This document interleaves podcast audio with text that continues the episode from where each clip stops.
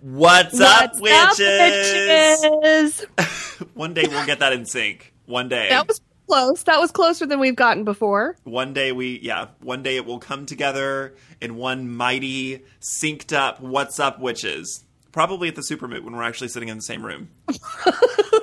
That would help, as opposed to being several hundred miles away from each other. Yes, yes. Well, hi, Velma. Hi, Fire Lytes. Welcome, witches, um, to the next episode of Inciting a Brouhaha. I say next because I actually forgot to look and see what number this is. It's like 11 or 17 or something. it's not 17. I think it, it might be 11. Might be I don't 11. know. It's something. It's an episode. We're glad you're It's here. It's an episode. It doesn't matter what number it is. It is an episode. exactly. And I'm just going to go ahead and say happy birthday yesterday and get it out of the way so that you will not be obnoxious about it. Well, thank you. I actually was not planning on mentioning it whatsoever because that means I have to admit to being old now. But thank you. We're on episode 12. There we go. Ah, okay. Episode 12. Closer to 11 than 17. There we go. If it had been the Price is Right, I would have lost. Yes. Yes. Luckily, um, there's no Drew Carey. Actually, I think you should just say luckily there's no Drew Carey pretty much in any situation. There should never be Drew Carey. So, um, we have uh, gotten together, as ordained by the gods, to bring you our wisdom on uh, all matters of uh, magic and, um, you know, squirrels and such that we uh, decide to talk about. Because we haven't talked, really talked, in like weeks. Well, we we talk frequently. We talk, you know, probably I don't know, at least four or five times a week. yeah. But we don't talk about this kind of stuff anymore because we've discovered that if we talk about it over the phone and then we try to talk about it on the show, it's just it's ruined. The moment has passed. We've already had the conversation and it's no good anymore. So we don't Which talk means about that a lot of of- stuff anymore. Which means that a lot of our conversations these days end up being, so what's up, Velma? Not much? Yeah, me neither. And then just a lot of silence sitting there while we each kind of go about our daily not tasks. true. We we talk about plenty of things, but see now we've actually progressed to talking about you know personal things when we're actually having a personal conversation, and witchy things when we're having a public conversation. Yay! so, um, we should probably go ahead and launch right in Yes. to uh, all of the witchy things. Um, we do actually. We made a list. We outlined. And Mm-hmm. We- we I'm, did I'm holding prep. it. I'm holding it up to the camera as though they can see it. Look, our list. yes. so uh, hopefully we won't ramble so much this time, which is We'll still ramble. which is typically my fault. Um, but uh, we we do keep track of, of topics as they come to us from both you and um, the great ether that gives us show ideas. Yes. Um, and uh, something that I did want to talk about um, with you is the value of a childlike faith. Because so often we, I, I think as pagans, I think just as people, I think if you really take any religion, it's the same thing. Um, but the value of a childlike faith, uh, that that term, um, at least to my understanding, comes from Christianity. Um, it's actually preached about uh, in the Bible, and I'm almost positive Jesus talked about it, but that we should have the faith of a child. Um, basically, just unquestioning and, and believing in the divine simply because, you know, we just understand it to be true and real and we don't question. And, uh, you know, a lot of the time we spend time trying to kind of blow that out of the water. I know that's really a lot of what my whole show is about is taking and making you ask the question of why. Why do we do this? Why do we believe in this? Why do we we believe in that? And we don't ever really talk about the value of doing the exact opposite thing. And there is value in that. Wouldn't you agree, Velma? I do agree. Um, I think, I don't know. To me, the idea of childlike faith, I don't. I guess I hadn't thought of it as being unquestioning. I always thought of it just as sort of maintaining that sense of awe and wonder about the universe and about the divine and about nature and and keeping that that sense of wonder alive in you It's like as I think- opposed as opposed to just believing something because somebody said it and that's just the way that it is because i think when you start talking about blind faith i think there's a difference between the blind faith and childlike faith Well, And I think I think the unquestioned because children ask a lot of questions. Mm-hmm. So I I never got that whole childlike faith just believe it because mom said so and that's the end of it. I never got that. I I would think of that as blind faith. Unquestioning, you just believe it because it's in the Bible or the Quran or you know insert religious text here. Um or insert preacher's name or whatever. I don't know. I don't think of it as the same thing. Well, I think um, you know when you when I say unquestioning, I mean uh, you know uh, okay. Let's go ahead and just immediately take the conversation into a witchy pagan context. It's kind of a, a fairly universal idea uh, amongst pagans, especially pagans that believe in supernatural things like ghosts and fairies and and nature spirits and things like that. That children typically can see those things or can experience those things, and they see those things and can interact with those things Right.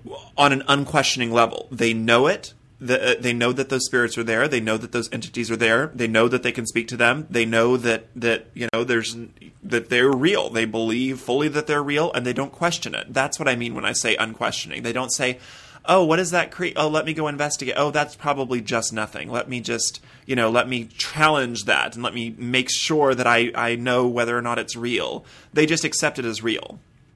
But if you're taking it from that context, is a fairy a religious symbol? No, I, I don't believe a fairy is a religious symbol. I'm saying uh, Because you know a childlike well, faith. But the reason, but the reason that I say that is because, I mean, the whole idea of faith has a religious connotation to it. It's you know I have faith in God or I have faith in the divine, not I have faith that fairies are real. I think that you you either believe you either believe that fairies are real or you don't. I you either believe that ghosts exist or you don't. I think that uh, faith has a spiritual connotation. I don't know that it has a religious connotation because a religious okay, connotation has connotation. has Okay, but- boundaries and and all of that. But I think you know Okay, in a spiritual so- context that a But childlike that's my faith. question then. That's my question then. Do fear do fairies have a spiritual connotation?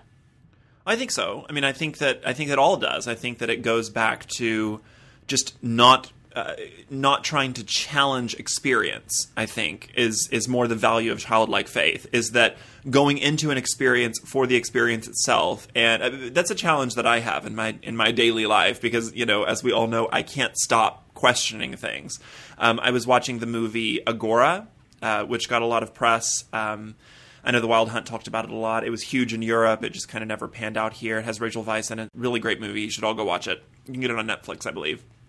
Um, but it's the story of uh, a, a Roman philosopher, a, a, uh female Roman philosopher in Ale- uh, Alexandria in Egypt. And um, she looks at somebody during the movie, and I, uh, Hypatia is her name.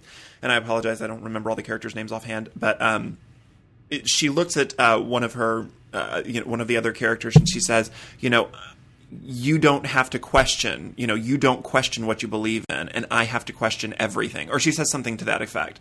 And I think that's that's kind of the dichotomy that I wanted to talk about is not questioning versus questioning because when, once you begin questioning, then a lot of things start falling down. And I think that um,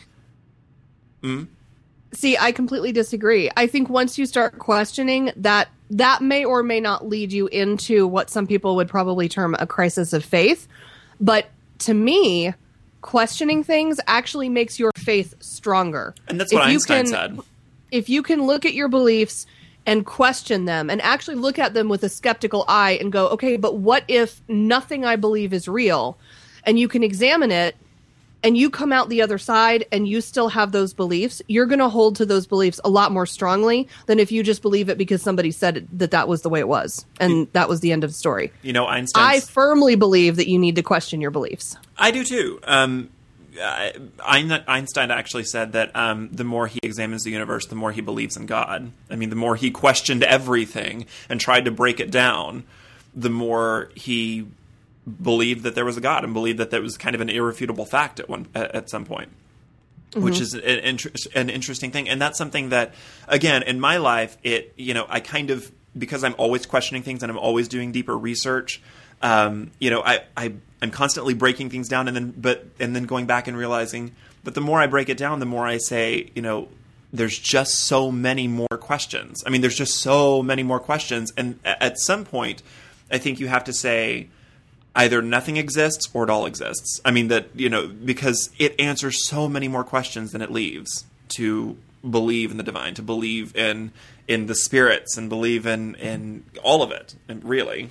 But see, that actually leads to a very interesting question about the divine, mm-hmm. because mm-hmm. as somebody who is Christian, okay, so you believe in God. Well, there's just one God.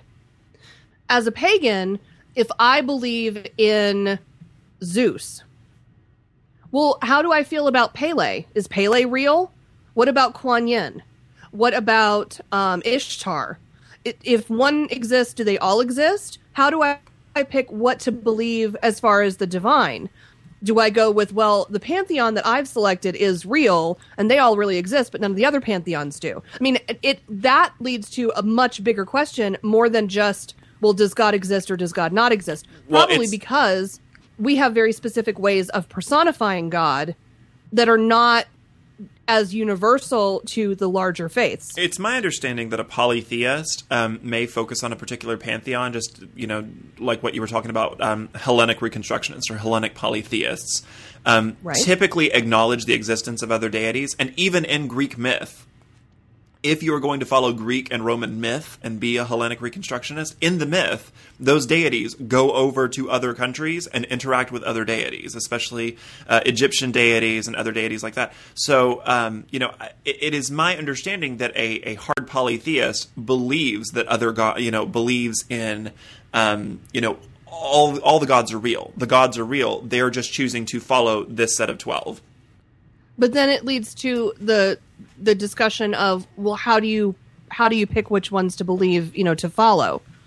Do do you pick them? Do they pick you? How you know what? What if you have an Egyptian deity and a Hindu deity, and you know a, a Roman and a Greek and a Norse and a Celtic and a Hawaiian and a Native American? What if you have deities from all these different pantheons that you choose to i mean it, it you see what i'm saying though? It opens up no, a much bigger can of worms in the pagan community to try to decide okay well yes i believe in god because that means something very different to us well and that goes that goes to, more to the question of being an eclectic versus kind of being more formalizing your structure of worship because an eclectic would say oh no i can worship pele whenever i'm trying to break down barriers um, and I can worship uh, Shiva when I am trying to do X, and I can worship Athena when I want wisdom, and you know, just going to the gods that speak to you or the gods that you feel um, just more of a connection to.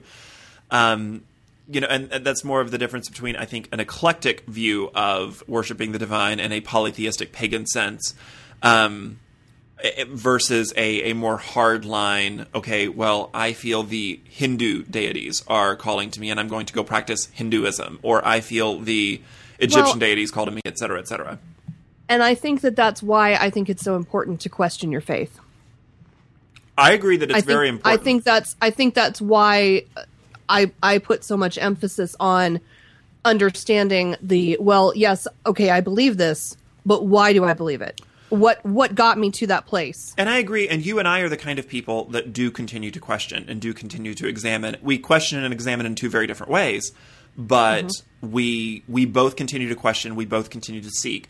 But what would you say if you had to just sum up? What would the value of childlike faith be? I mean, if you could say, okay, if I could go back to being eight years old again, the best part about having that faith, that un flagging faith in the spirit and the divine in in everything. What's the best part of that? I I don't know. Really? I don't know. I, I, honestly, I don't know. And part of the reason that I say that is because as a child, I I don't I didn't have that kind of religious perspective on life. I would say that the the best thing the, best quality of a child to emulate as an adult is being able to see past our own bullshit and experience the world and experience nature for what it is and actually appreciate the beauty and the you know the wonder of the world without the filters that we put on it as we get older and older of you know i mean it, it would be like seeing a volcano erupt. As a child you would think wow that is really cool. That's Mm-hmm. you know there's stuff flying up in the air and and you know this is just amazing and everything just turned red and this is so cool. And as an adult we're thinking oh my god how many people just lost their houses or what is this going to do to the price of gas or you know whatever the case may be. And i think the most important thing that we can take from a child's perspective is that sense of awe. And I don't think that we need to completely discredit the filters that we have as adults. But I think being able to drop that for a minute and experience something, you know, experience the wind blowing on a summer day or, you know, experience walking on the beach and, you know, feeling the waves on your feet. I mean, there are certain things that So basically, we get to we get to the point where we don't we don't uh, we don't we don't uh, I can't think of the word. being present in the moment and then Well, not worrying in the about what the future is going to have, not worrying about the past, just understanding that in this moment you are feeling X. well, and as pagans, we put so much emphasis on nature and the natural world and being able to experience that that can let us see the divine. We can see that is how we at least in my perspective, that is how we as pagans see God. is by watching things happen in the natural world and experiencing the natural world.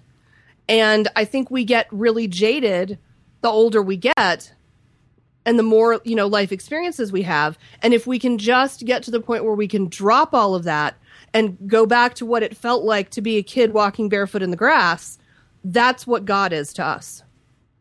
I agree. I mean, I, I you know, kind of like what I was saying when I interjected there. I apologize.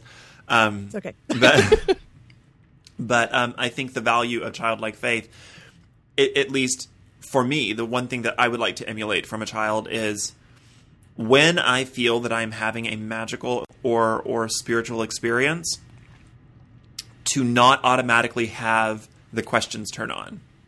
Well, why am I doing this? Well, let me let me self-examine what bodily things are going on that might make me feel this way. What social things happen today that might put me in this mindset? What uh, psychological stresses and pulls and pushes am I going through right now? Um, you know what what did I what diet did I have that make me might have made me have that dream? You know what what was going on that made this happen? Instead of just sitting down and saying, you know what, I wanted the sun to shine.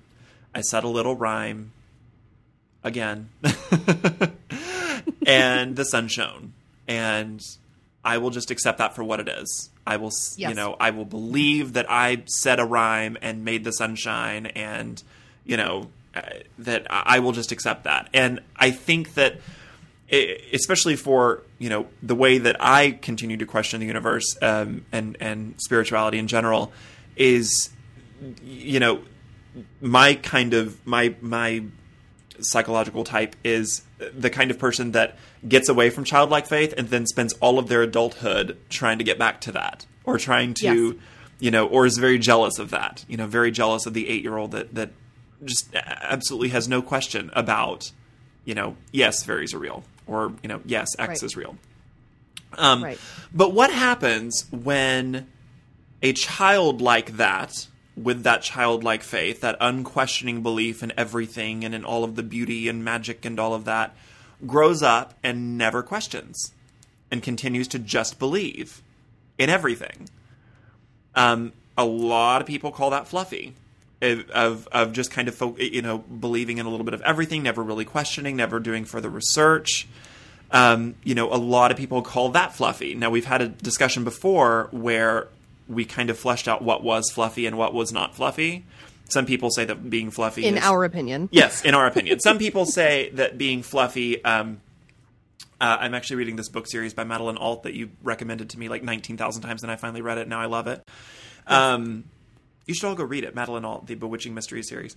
Uh, but yeah, but the the main character gets called Fluff by um, one of the other characters. Her name's Tara, and uh, you know she she keeps keeps getting called Fluff. And in the books, um, you know, being a fluffy bunny is is somebody that uh, only focuses on the light and love aspects of, of the craft, and you know is is just only ever focused on putting good out in the world and completely ignores the negative.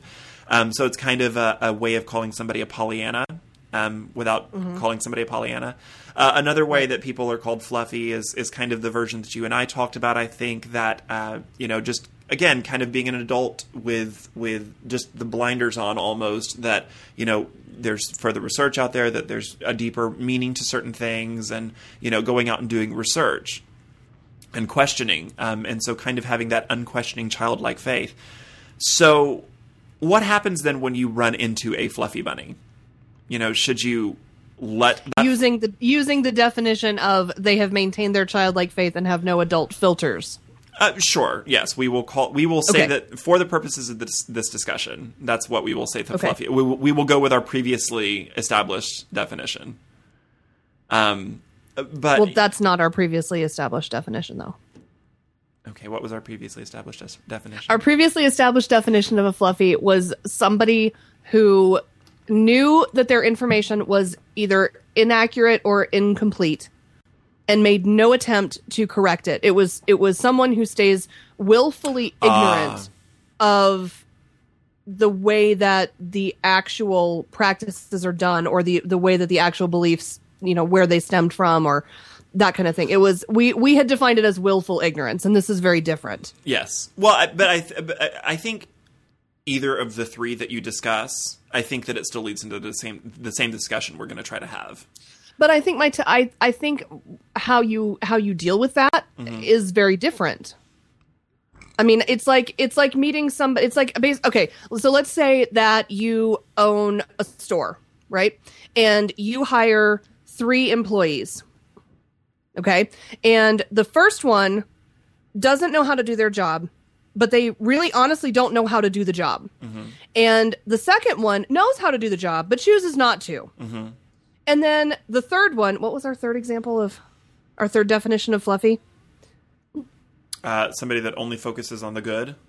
Yes, and and the other person they only want to arrange the store. They they never want to sweep.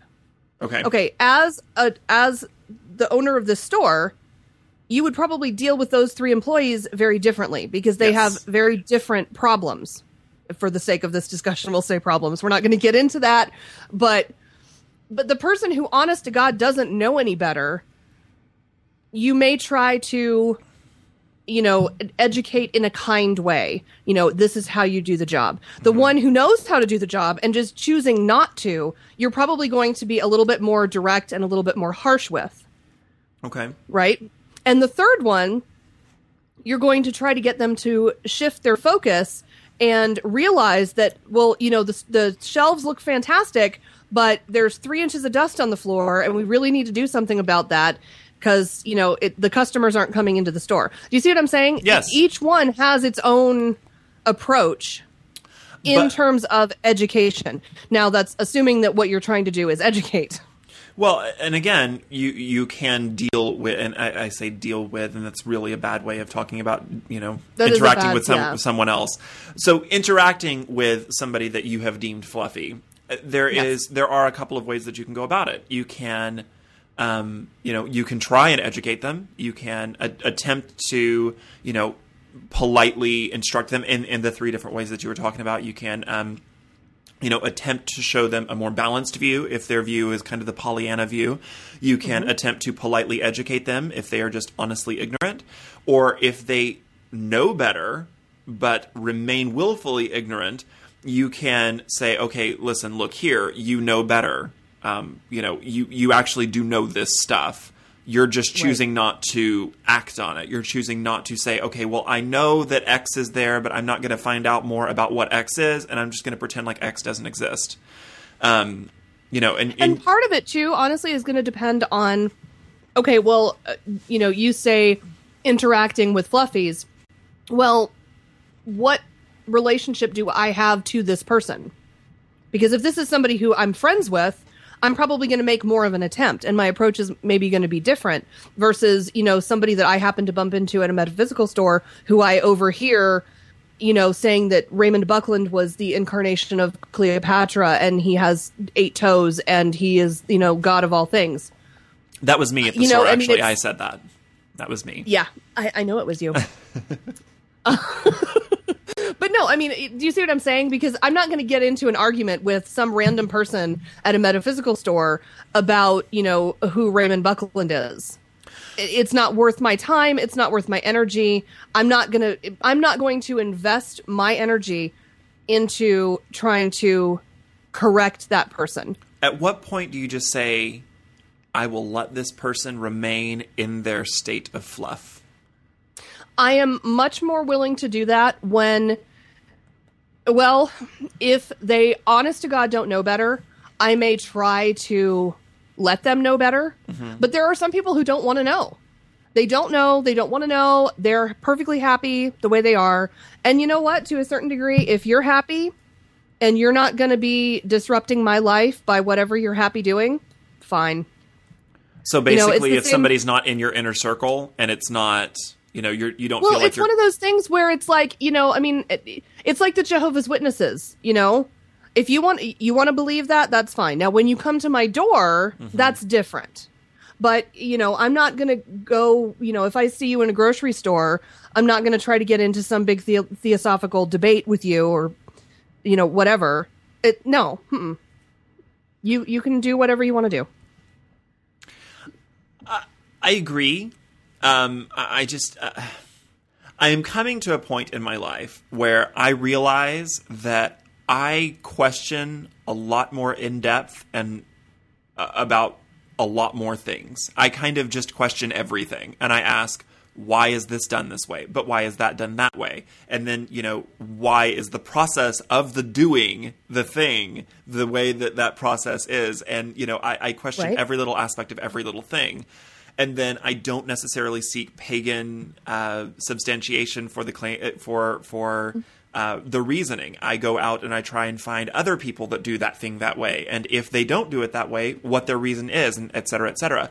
Um, but I'm quickly realizing that I am in a very tiny minority of people that question the way that I question. Very very very tiny, very tiny minority. I I tend not to um, find too many other people that way, and at first it frustrated me. And to be perfectly honest, I'm not over it. It, it still frustrates me sometimes. Whenever I'm like, but but you realize it's not this way. I mean, you realize this is not.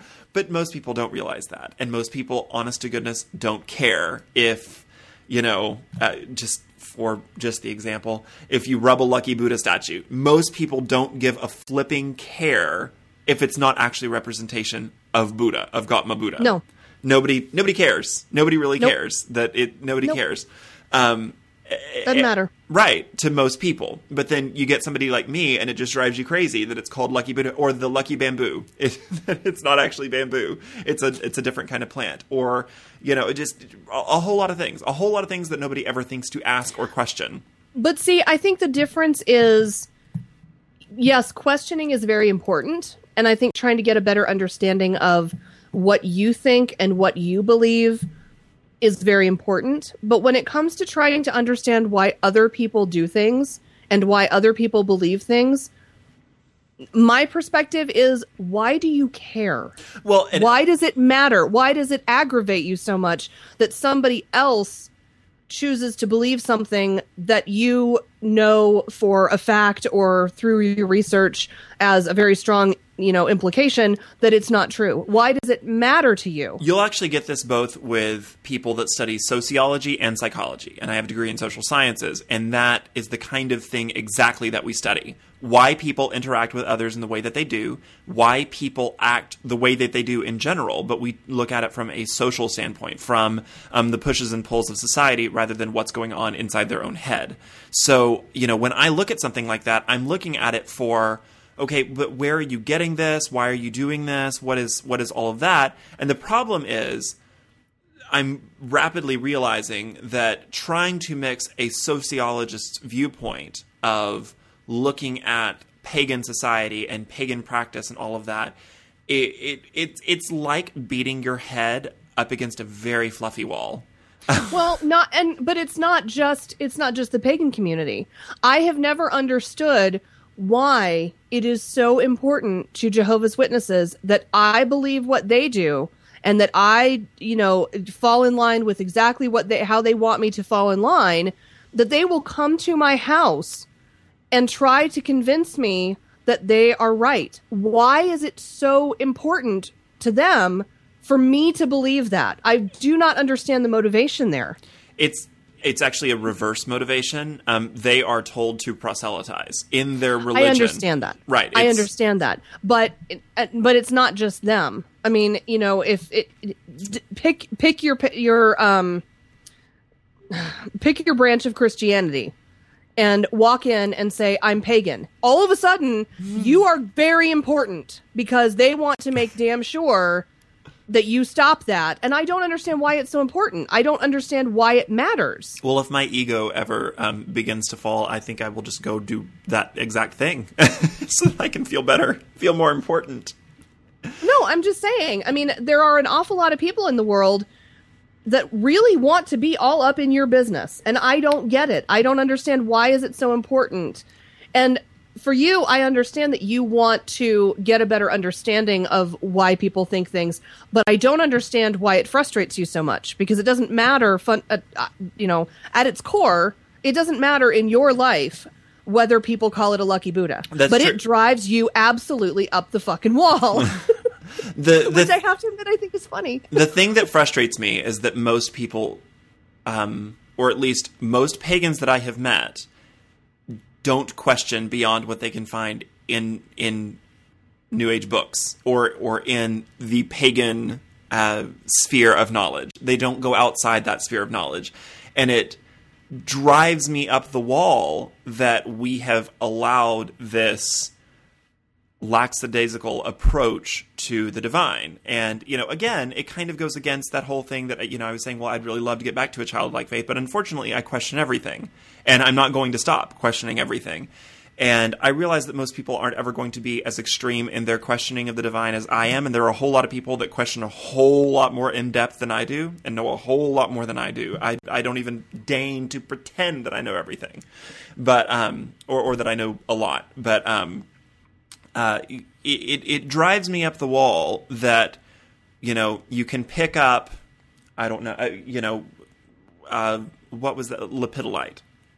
It drives me up the wall that people will pick up lepidolite and say, okay, um, you know the book says that it helps with sleep, and then they never understand like when you just ask questions or when you do the research like you informed me of that lepidolite actually has a mineral in it that causes mm-hmm. people to sleep. And that ancient peoples probably were around that that were around that stone got the effects of that mineral in their system went to sleep and all they knew was that this stone helped you to sleep better or helped you to calm down helped you to not be so anxious. And if you just if you just google i mean you know we live in 2011 you can google things. Now it's not the best form of research but it, it it's 0.024 seconds typically to to gain a little bit more insight into stuff. And i just wish that we would become Google, googling pagans at least and at least just ask the question to google and try and get a just just a hair more knowledge about it. Because it, it may change your perspective. It may not. But it drives me up the wall that we simply seem to as a whole not care about learning more Okay, but what you have to understand is that there are a lot of people for whom buying Melody's book on rocks and reading it and absorbing it that that's That all they research. that's all they care to know. Mhm. And there is always more to know. i understand Always. and it's not I mean, necessarily just, about just to take just to take your example of lepidolite. Okay, so you get every book that's ever been published about rocks that references lepidolite, right? And you read all of that, and you do a web search, and you do you read everything that's ever been put on the internet about the stone, and you know the chemical composition, and you know when it was formed, and you know exactly what's in it, and you know what makes it darker purple, and what the little silver flecks are in it, and you know absolutely everything about this stone. How long is that going to take you? I understand. And how many other stones are there?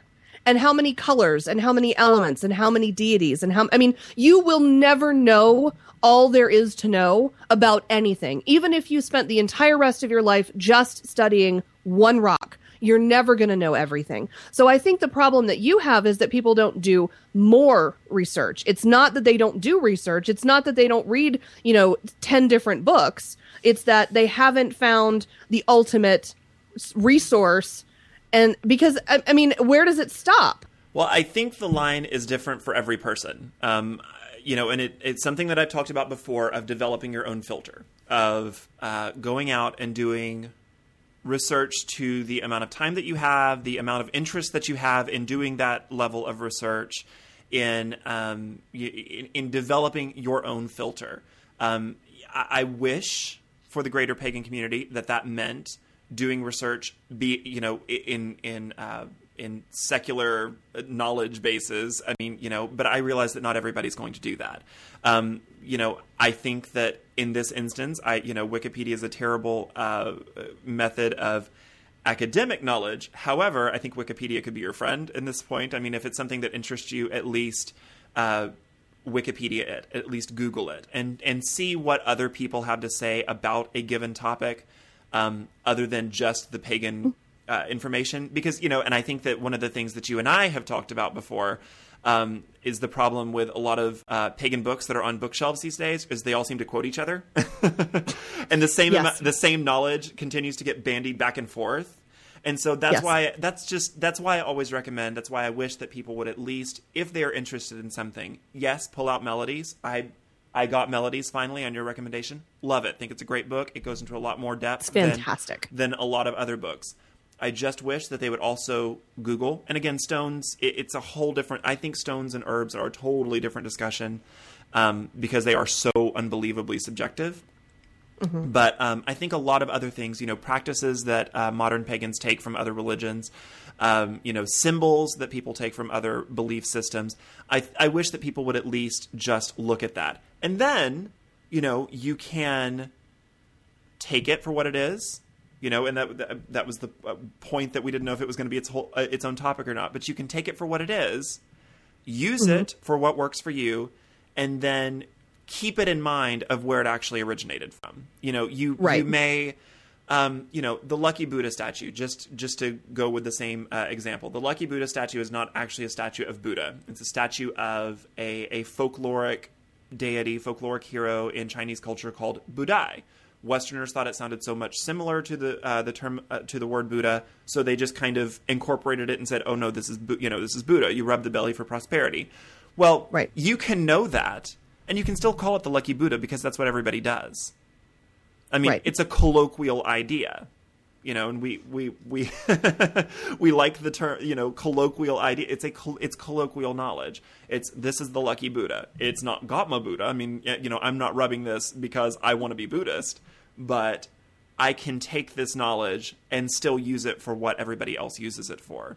It's just right. I just feel that it would be good if we just did a little bit more research outside of the pagan community. Because again, yes. you get you get that same kind of wrong information, or maybe not wrong information, but you get the same information bandied about. And you know, look outside, see if it's right, see if it's real. I would agree. Okay. Um, let's see. Next on the list. yes. We have a list. We do have a list. We don't usually have a list. This time we have a list. We have a list. Um, fictional deities. Yes. I'll let you run with this one. oh, that's bad because I don't know how I feel about this. This is basically the idea of, um, for example. In case you all um, haven't noticed, we are actually doing a large show of tiny topics. A little little stuff, yeah. Little stuff. Yeah. Um, this would be like um, worshiping Cthulhu. Ooh, so you're saying Cthulhu is not real? what? Huh? What?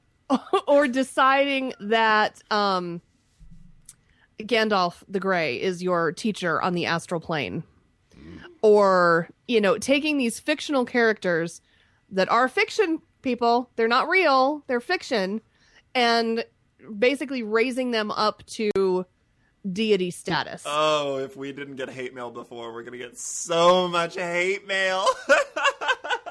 but see, this is one of those things that I have a really hard time with because I'm one of those people that thinks that well, yeah, maybe it is all true on an astral level. I mean, it's been created, right? It has all these people putting energy into it and and believing it and reading the story and you know, and it, I mean, the energy, you know, I mean, what happens to it? Where does it go? Maybe it does actually create something on an astral level that, you know, you could tap into. I don't know. Well, I, I yeah. Um fictional deities and this is something oh man. I, I did an article before I ever had a podcast called The Pagan Secret. And mm-hmm. it is one of the most read articles on Witchvox. It's one of my most read articles ever. Uh, it's the one that I got more hate mail on than anything else. And basically, one of the, the major points of that article was, and I've since, you know, I've since grown up a lot since the writing of that article. But one of the main points is that, you know, Pikachu isn't real, Harry Potter isn't real, Gandalf isn't real. These are all fictional characters. These are all fictional ideas that were made up by an author or made up by a cartoonist or made up by a somebody. Um, you know, Cthulhu is a made up fictional deity. You know, there's actually a, a religion, and I forget the name of it. Um, I think if, it's the cult of Cthulhu. No, no. Um, I was going to talk about uh, the works of J.R.R. Tolkien. Uh, there's oh, oh, there's actually a religion now um, based on uh, the works of Tolkien and the tenets of that. And I, I discovered it, of course, because of Llewellyn. Um, they they published books on that, and uh, I remember one day, you know, they had the spell a day section. Mm-hmm. And uh, one of them was how to honor this deity, and I'd never heard of this deity before, so I was trying to Google it, and it's a deity from this religion that worships the deities in the books of the Lord of the Rings. And well, I mean, there there are people who claim Jedi yes. as their as their religion, which started I mean, off which started off as a joke in Europe, I believe, on Facebook, and has since spread and has now actually become a thing. Um, yes, you know, there's the Church of the Flying Spaghetti Monster, which oh my yes, god, the Pastafarians. the Pastafarians, yes, yes, may his noodly appendage touch you. Um, yes, may you be graced by his noodly appendage. Uh, but um, but again, these are all made up things that everybody recognize universally recognizes as made up. But then some group or some person or somebody decided that they liked it enough, they believed it enough. Um, I re- but I just to go back to the example of the religion of the uh, based on the works of Tolkien. Um, it is uh, the beliefs that I saw on the one of the main websites um, they said, We recognize that these are works of fiction. However, we believe that the author was being influenced, was, uh, you know, bringing up things that actually happened a long, long, long time ago. And they believe that okay. it is as fact. And, mm-hmm. you know, there are a lot of people that over time, you know, a lot of these deities, like Cthulhu, uh, you know, they, they, because people talked about them in a sense that made it seem like they were real, people started believing they were. Uh, you know, the old ones, the old gods, and all of that. And uh, but I guess my my question about that though would be, how do we know that Greek mythology didn't start the same way, or that Egyptian mythology didn't start the same way, or Celtic, or the various Asian mythologies. I mean, what we're talking about is mythology. The difference is we're further removed from the writing of these tales, right? We think of mythology as Greek and Roman and Celtic and Norse. Okay, well, that was many thousands of years ago, right? Mm-hmm. So there's this whole new mythology, just to use Harry Potter as an example, because I'm more familiar with it than any of the other ones. And I know you're rolling your eyes. It's okay. But here we have this new mythology, right? It's a collection of tales. It's this hero's journey d- through, you know, all these trials and tribulations. It is a new mythology. It is a mythology, yes, but it's a new mythology. And I think that's why we have the disconnect because the other ones, you know, the Greco Roman mythology has been around for so long that it's sort of okay well these are the gods and these are the stories about the gods. Okay well this is harry potter and these are stories about harry potter. What's the difference? Well that's when you know doing a little bit of research into a matter and then doing a whole heck of a lot of research in the matter comes up with with with two different scenarios If you do a little research, then you can know a lot about Greek mythology. You can know a lot about the fact that it has similarities with Roman mythology and that it has a lot of similarities with uh, mythologies of the time. And you can also mm-hmm. know things like the reason that there are some, you know, that that Zeus, what you know, if you do a little bit more research than that, then you start to know that the reason that Zeus, um, you know, supposedly had sex with so many women was because those female deities or those deities in general, whether they were male or female, because he he did both, um, were actually local deities of a given region and those were the deities that were honored. And when mm-hmm. the greater belief system of the Olympian gods took over, well, Zeus was the chief god of of that set of twelve. Whenever that came through, the story went that Zeus had overtaken, overpowered that deity with you know his might, and it turned into a sexual connotation. But then you do even more research mm-hmm. than that, and you start re- seeing that all of these deities that have been worshipped are actually incarnations of older deities, and we can know these things. We can know how um, uh, certain deities come through. Uh, you know, people travel, people uh, you know hear stories and things from distant lands. And they begin to incorporate those stories into their own, and the names change and the themes change. You know, uh, uh, Aphrodite at one point was actually a war goddess um, and then she mm-hmm. became a goddess of passion and lust and love, and then she turned into the fluffy little blonde haired thing you see on Hercules and Xena. Um, which most people these days think of as Aphrodite, is that, you know, just kind of fluffy, beautiful love goddess that makes everybody do one another. And, um, you know, you can see that they all go back, and this begins to get into speculation, but it's, it's, it's, uh, it, it's educated speculation that it all began as nature worship. You know, the god of the sky eventually was turned into gods and goddesses of the sky that eventually became Zeus, that eventually became et cetera, et cetera. Mm-hmm. Um, you know, ev- you know, originally they might have just called it the lightning, or you know, and worship the lightning and say, you know, oh, we honor you, lightning. Please don't burn down our hut. You know, that kind of thing. Um, and that could have turned into worship, which turned into the deities, which turned into et cetera, et cetera. Um, right. You know, so again, you can draw an empirical line between modern made up fiction and the deities of old. Yes, but if you look at mythology, specifically what is generally referred to as the hero's tale, um that has been prevalent in mythology no yes hero not not not tale like mouse tail but tale like you know story um i mean if you go back to you know the iliad and the odyssey that is a very classic hero tale right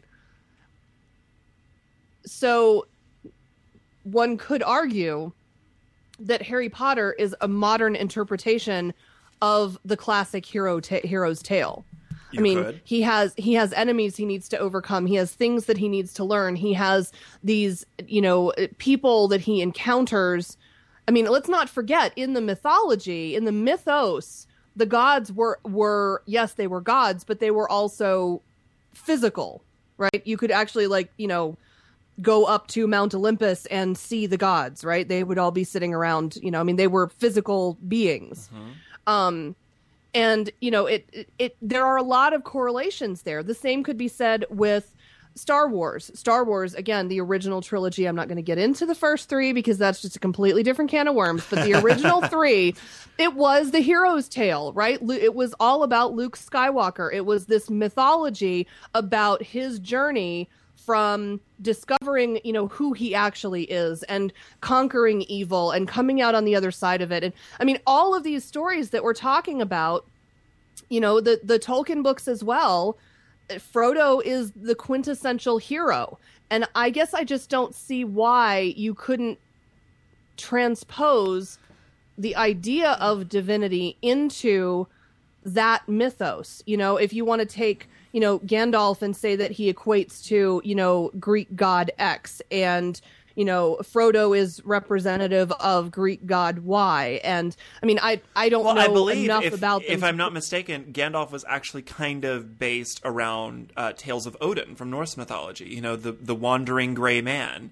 Um, Yeah, you know, that would again, make a lot of sense. It, it could make a a uh, uh, you know you can make the case, and um, you know my my little idea of dotheism, you can you can make the case that it's just a a modern uh, remaking of the dough. I mean, you can, Mm-hmm.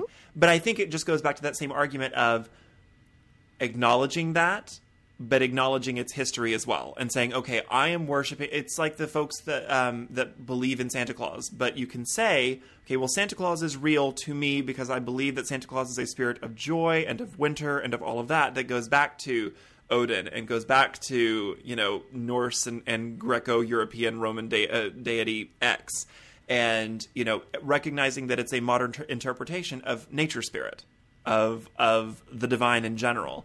And I think in that instance I don't have a problem with it. What I think that I have a problem with is saying is is disconnect uh, is having a disconnect from the history of it, from the history of you know where that evolution might have happened and just saying, "Oh no, Harry Potter is a deity in and of himself." I don't. I don't know. I don't know if I agree with you. Well, because I- using I your own honestly- example, the hero's tale, you know, recognizing it as just a modern evolution of the hero's tale Yes. is the same thing. Yeah. But taking it and saying, ooh, I really like these books, I'm going to start worshiping the people in these books. Well, yes, uh, that I I will agree with that definitely. Right. But I don't I don't know that you necessarily have to, you know, break out. You know, okay, well, you know, who does Professor Snape equate to? You know, is he is he Hades or is he? I mean, who who is he? Who is Lord Voldemort? If you want to, you know, switch out the names of all the characters with, I think you know, Snape would be Loki. deities. I think But Snape but would I be mean, Loki. you see what but you see what I'm saying? I don't I think you do. have to necessarily and I think- I think that with a- define it. I think that with a book that does not specifically deal with deity like Harry Potter, it's a little bit easier to laugh at it, and it's a little bit easier to kind of say, well, you know, it, it is a little silly. But go back to the example of Cthulhu. It is a fictional character. It is a fictional character. It's a fictional deity from a book of fiction, from several books of fiction, Right. um, you know, written in the early 1900s. And which I know basically nothing about. So I'm going to. That's be also where the useful with this Necronomicon came from. That's also where the Necronomicon came from. The Necronomicon is not a real book of magic made by the Mad Arab. The Mad Arab, that whole thing was made up by that author. Um, but I, I think it's a little bit easier to maybe say, okay, I can identify with Cthulhu as a chaos god, one one of those primordial gods that look a lot like, you know, uh, ancient Sumerian deities that kind of looked a lot like monsters and is a god of chaos and all of that. And it, maybe if you incorporate the history into it and the evolution of it, and you know why, you have some sort of you know understanding as to why you might want to incorporate that. Again, I think that it's all blue Play-Doh. I mean, I think it's all just molding blue Play-Doh and, and calling it whatever you want because it's still putting God in a box. I mean, it's still putting God in a box. Or in this case, it's putting God into a winged octopus. Um, Where else should God be? I mean, really, if you were God, wouldn't you pick a winged octopus? Well, that would be high on my list. uh, well, yeah, probably. Another noodly appendage. oh no, I would be a flying spaghetti monster. I've got to say, I would be a flying spaghetti monster. I, uh, you know, somehow I can see you as a flying spaghetti monster. That's not that hard to visualize. flying penne pasta. Um, but uh, no, I you know. I, I, I have a problem with it in the sense, uh, you know, th- there's the two the two arguments for me. I have a problem with the sense that it is fiction. We know for a fact it's fiction. It did not come from, you know, a tale that was brought over from X and all of that. But then you have to ask the question, well, what what made that tale that came over from land X to land Y? What made that so much more legitimate? And then I mean, Exactly. it doesn't. It doesn't make it any more or less legitimate as long as you recognize that it's just kind of another incarnation of deity, just another box that you put God in.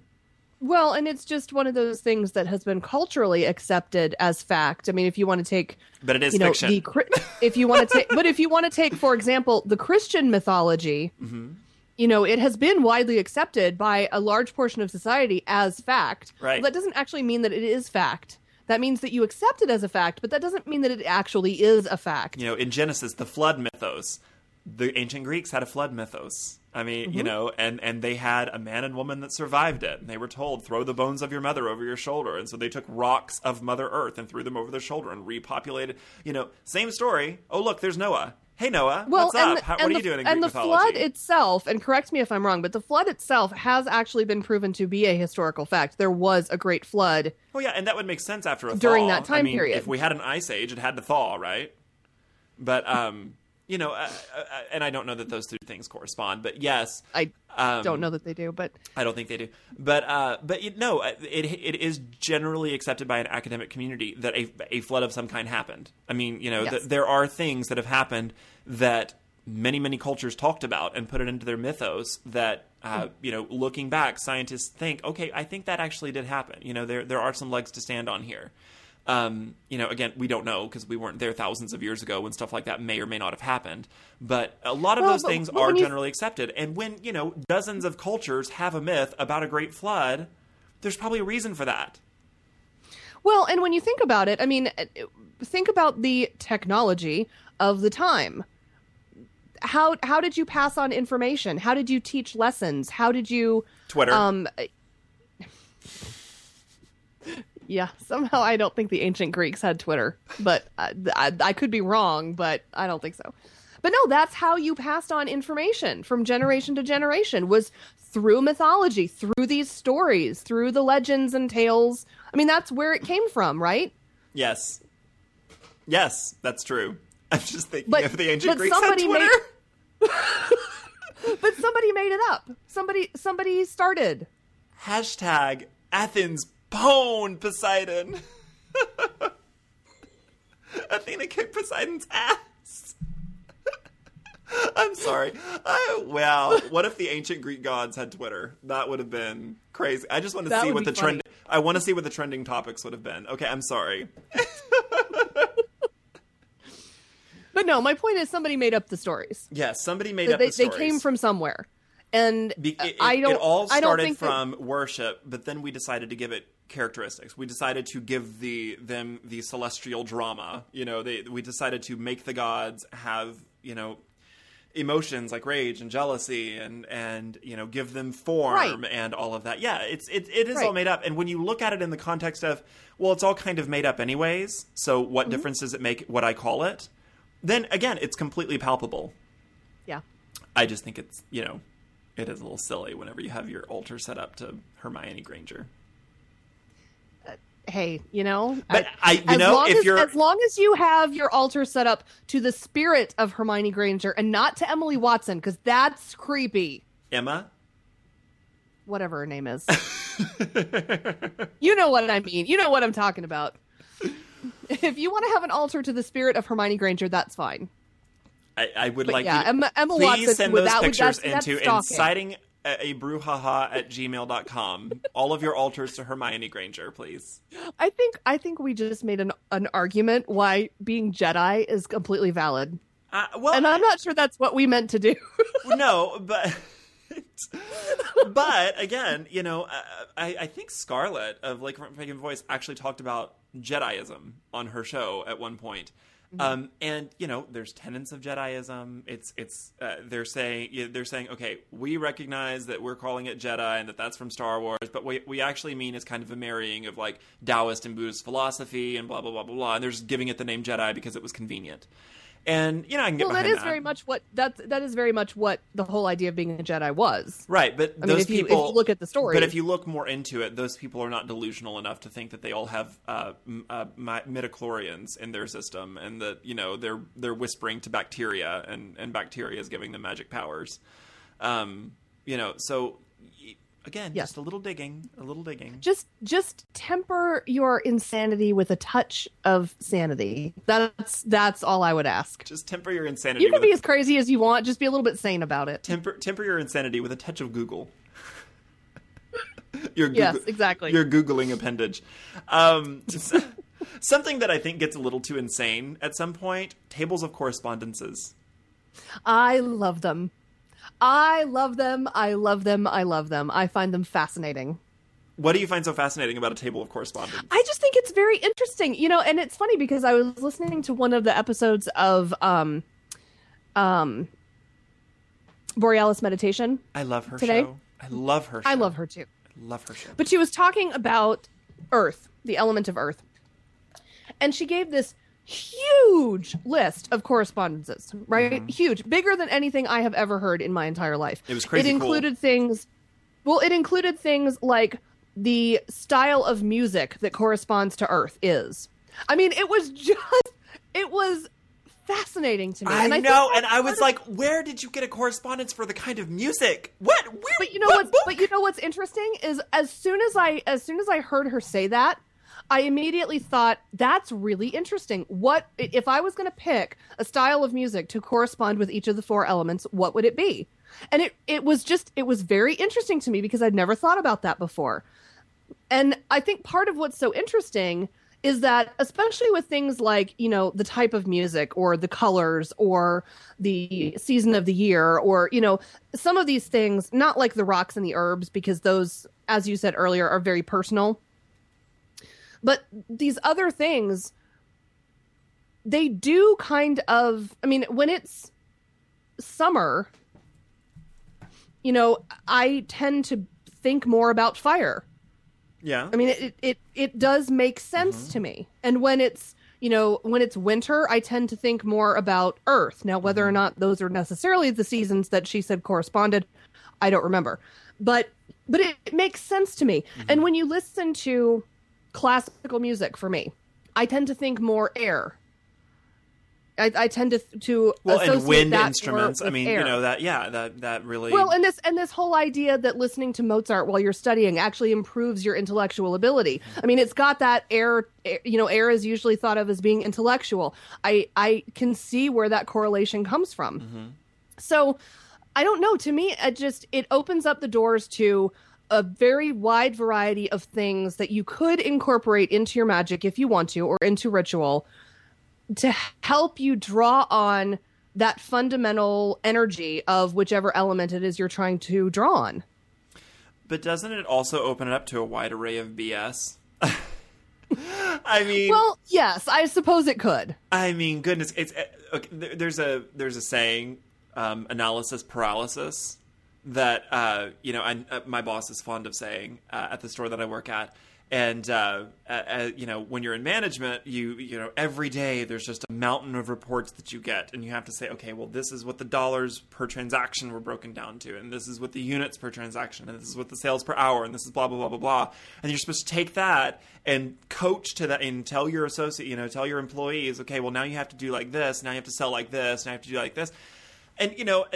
At, some point, you know, you can get down to like every single day and, and how the numbers changed by the penny every single day. And, you know, you can analyze and analyze and analyze. And then at some point, you're just kind of paralyzed by the amount of analysis that you've done. I mean, because Okay, at well- some point, it's kind of a little meaningless or redundant or all of the above. Well, before we get too much into this conversation, we did get an email, and actually, we, we, you and I had talked, and we had actually already decided that we wanted to talk about this, and then we got this email like two days later, which was fantastic timing. Kismet. Um, yes, it was it was serendipitous. Aw. Um, but we got There's your email. $7 word for the day. I love that word. That's one of my favorites. Um, we got an email from Pagan Flavored Atheist, who leaves awesome comments, by the way, and sends awesome emails. So thank you so much.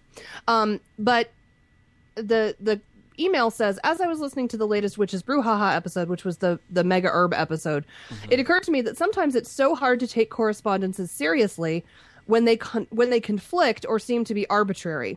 A lot of books don't say this corresponds to that because, and so we have to take on faith the fact that the author knows what he or she is talking about. But since so many pagans like to bash the Judeo Christian books uh, of faith for being contradictory, how can the same pagan be willing to overlook the same in their own faith? Um, And actually, Uh, I wanted to talk to about say, this personally- after after listening to the same show of yours, because I was, you know, all of these correspondences, and I was like, oh, we've got to talk about this. Yes, and I think that was actually when you when you first brought it up. Um, okay. Um, it also it also says I personally feel fine with people having their own correspondences for everything because in my opinion, not all things work the same for all people. So why should energy be different? sure, mints are cooling and we can all agree to that, but what about cedar or basil or name something that doesn't have an obvious relationship with a particular element because of either climate, color, flavor, etc. So I'd like to know what are your opinions on these three related topics. I suspect a lot of newbies stumble on this because it's not a stable topic on which to get good footing, especially when you disagree with the available literature or your coven. Which is a phenomenal email. It's it, it's a really good question. Yes. Um yeah. Great question. Good job. I don't know. I think I think to a large degree correspondences are very personal. Uh-huh. And I think especially with things like, you know, uh, even even things as as universally accepted as colors, I think that color correspondences also need to be sort of taken out of the common literature and actually get put into more of a personal perspective. There's a book that I um have talked about before and actually my my circle or my coven is going to be going through it again. We've actually already read it once. We're going to read through it again. Um, and it is energy essentials uh, energy essentials for witches and spellcasters by Mya Om. It's a fantastic book. Um, but one of the things one of the exercises in that book is a list of emotions. And the idea is to think about the emotion and try to come up with what color corresponds with it to you.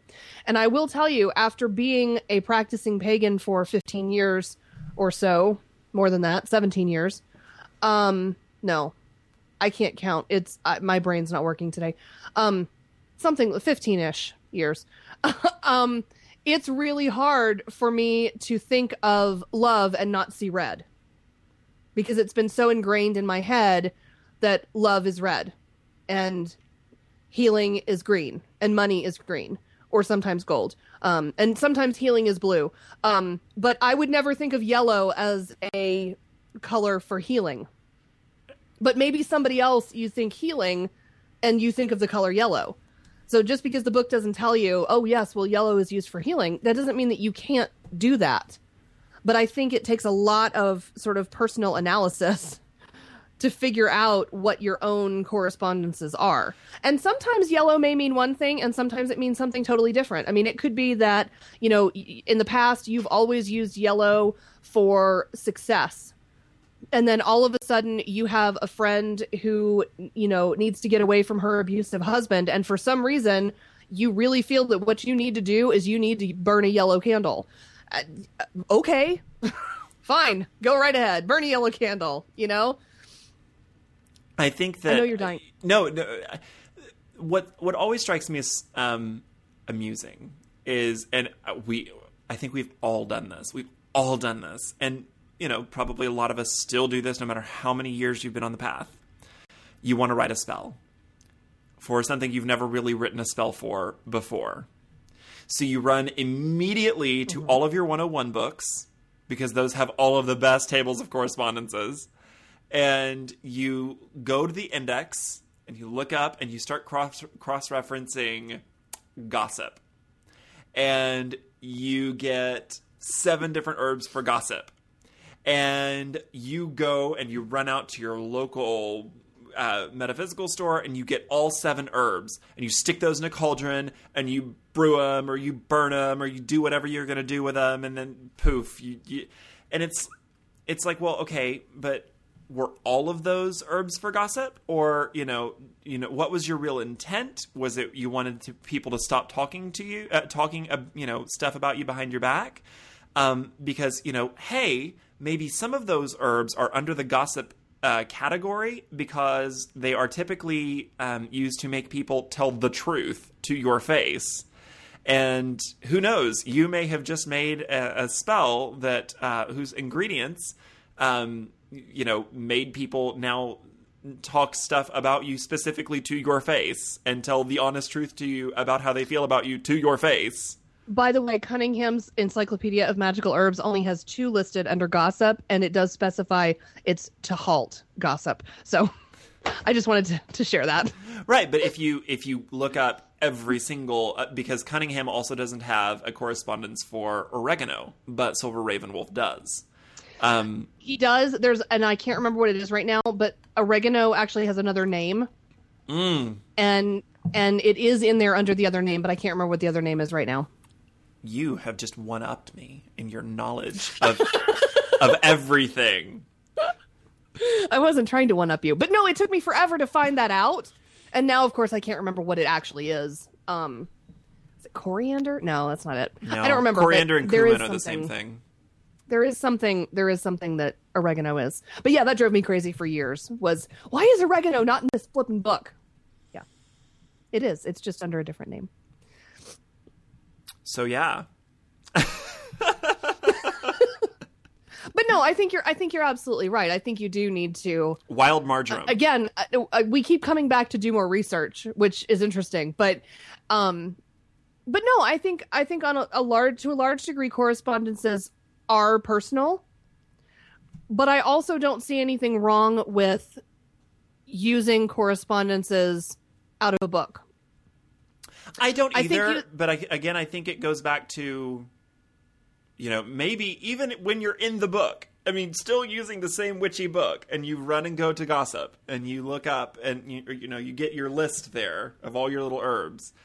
Actually, go and read the whole entry. Maybe. I mean, maybe it halts gossip by making people tell the truth, or maybe it halts gossip by removing you from the gossip situation. And if you're doing that in, in a, a uh, an employment scenario, you may be removed from that job. I mean, you just you, well but see we're but see we're, we've sort of gotten into a discussion about intent. how to use correspondences. But what about correspondences like, you know, this herb corresponds with this tarot card? Oh God, Because that dri- I know that drives you crazy. I just don't understand it. I I I just don't. I don't understand Well, but that. see, I, I, don't it know. I- baffles we me. co- we have two very different schools of thoughts when it comes to magic yes. because you like relatively simple, yes. and while I see the value of relatively simple, and I do that sometimes, what I really like is incredibly elaborate. Yes. So I can see the value of knowing which tarot card corresponds with which herb, corresponds with which rock, corresponds with what color, corresponds with what d- time of day, and what phase of the moon, and what season. And I mean, I can see myself. But then if you if you did all of those things, that. when would you ever do your spell? I, oh God, I've got to wait till 2013 and 4:59 p.m. at March 2nd. I mean, you know, Uh, you know, that's the I- best time to perform my prosperity spell. you know, Well, but the best time doesn't necessarily mean it's the only time. But no, I mean, I and I'm not saying that I would always incorporate every correspondence I could possibly think of, but you know, if you want, if you normally work with tarot cards, and you want, you know, to use a tarot card in a spell. And you're trying to put together that spell, knowing what herbs or what candle color is, you know, typically associated with that might be of, of help. Mm-hmm. I mean, it's you know, it's just because there is a table of correspondence for just about everything you can think of, doesn't necessarily mean you have to use it all. Doesn't mean you have to use any of it. You can do whatever you want. at some point you have to be the witch. I mean, at some point you have to be taking control of the energy. And so, I mean, I don't know if this is not true, but say, you know, you are trying to you're you're trying to create an energy and to direct that. I mean, you know, that's kind of what we said spells were. You're you're raising an mm-hmm. energy and directing that. So you get out your lover's card because you're you're doing it on somebody that you love or your your your, your spell is for you know some well somebody that you love you know your your partner your mother your somebody you know so you get out your lover's card so you, so you stick that there but you don't necessarily have to get the herb that corresponds with that tarot card you know at some point you have to be the witch and say okay i want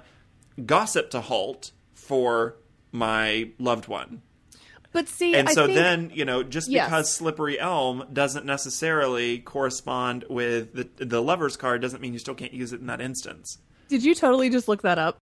No, I knew no that I, that's the one herb that I know is bad for gossip. So that's why. I Oh, used okay. Because I was like, I just saw that in the book. Did you just sneak a peek at the book? No. Okay. Um, no, I think you're right. but I think but We got it on. I think we got it on the podcast. got it on tape. yes, Got yes! tape. You got it on tape. Yes. I think you're right. Go ahead and rejoice. Oh, I'm gonna cut that out. I'm gonna use that as my ringtone every time you call me. It's gonna say, "I think you're right. I think you're right. I think you're right." Because that won't be annoying. Um, but no, I I do agree.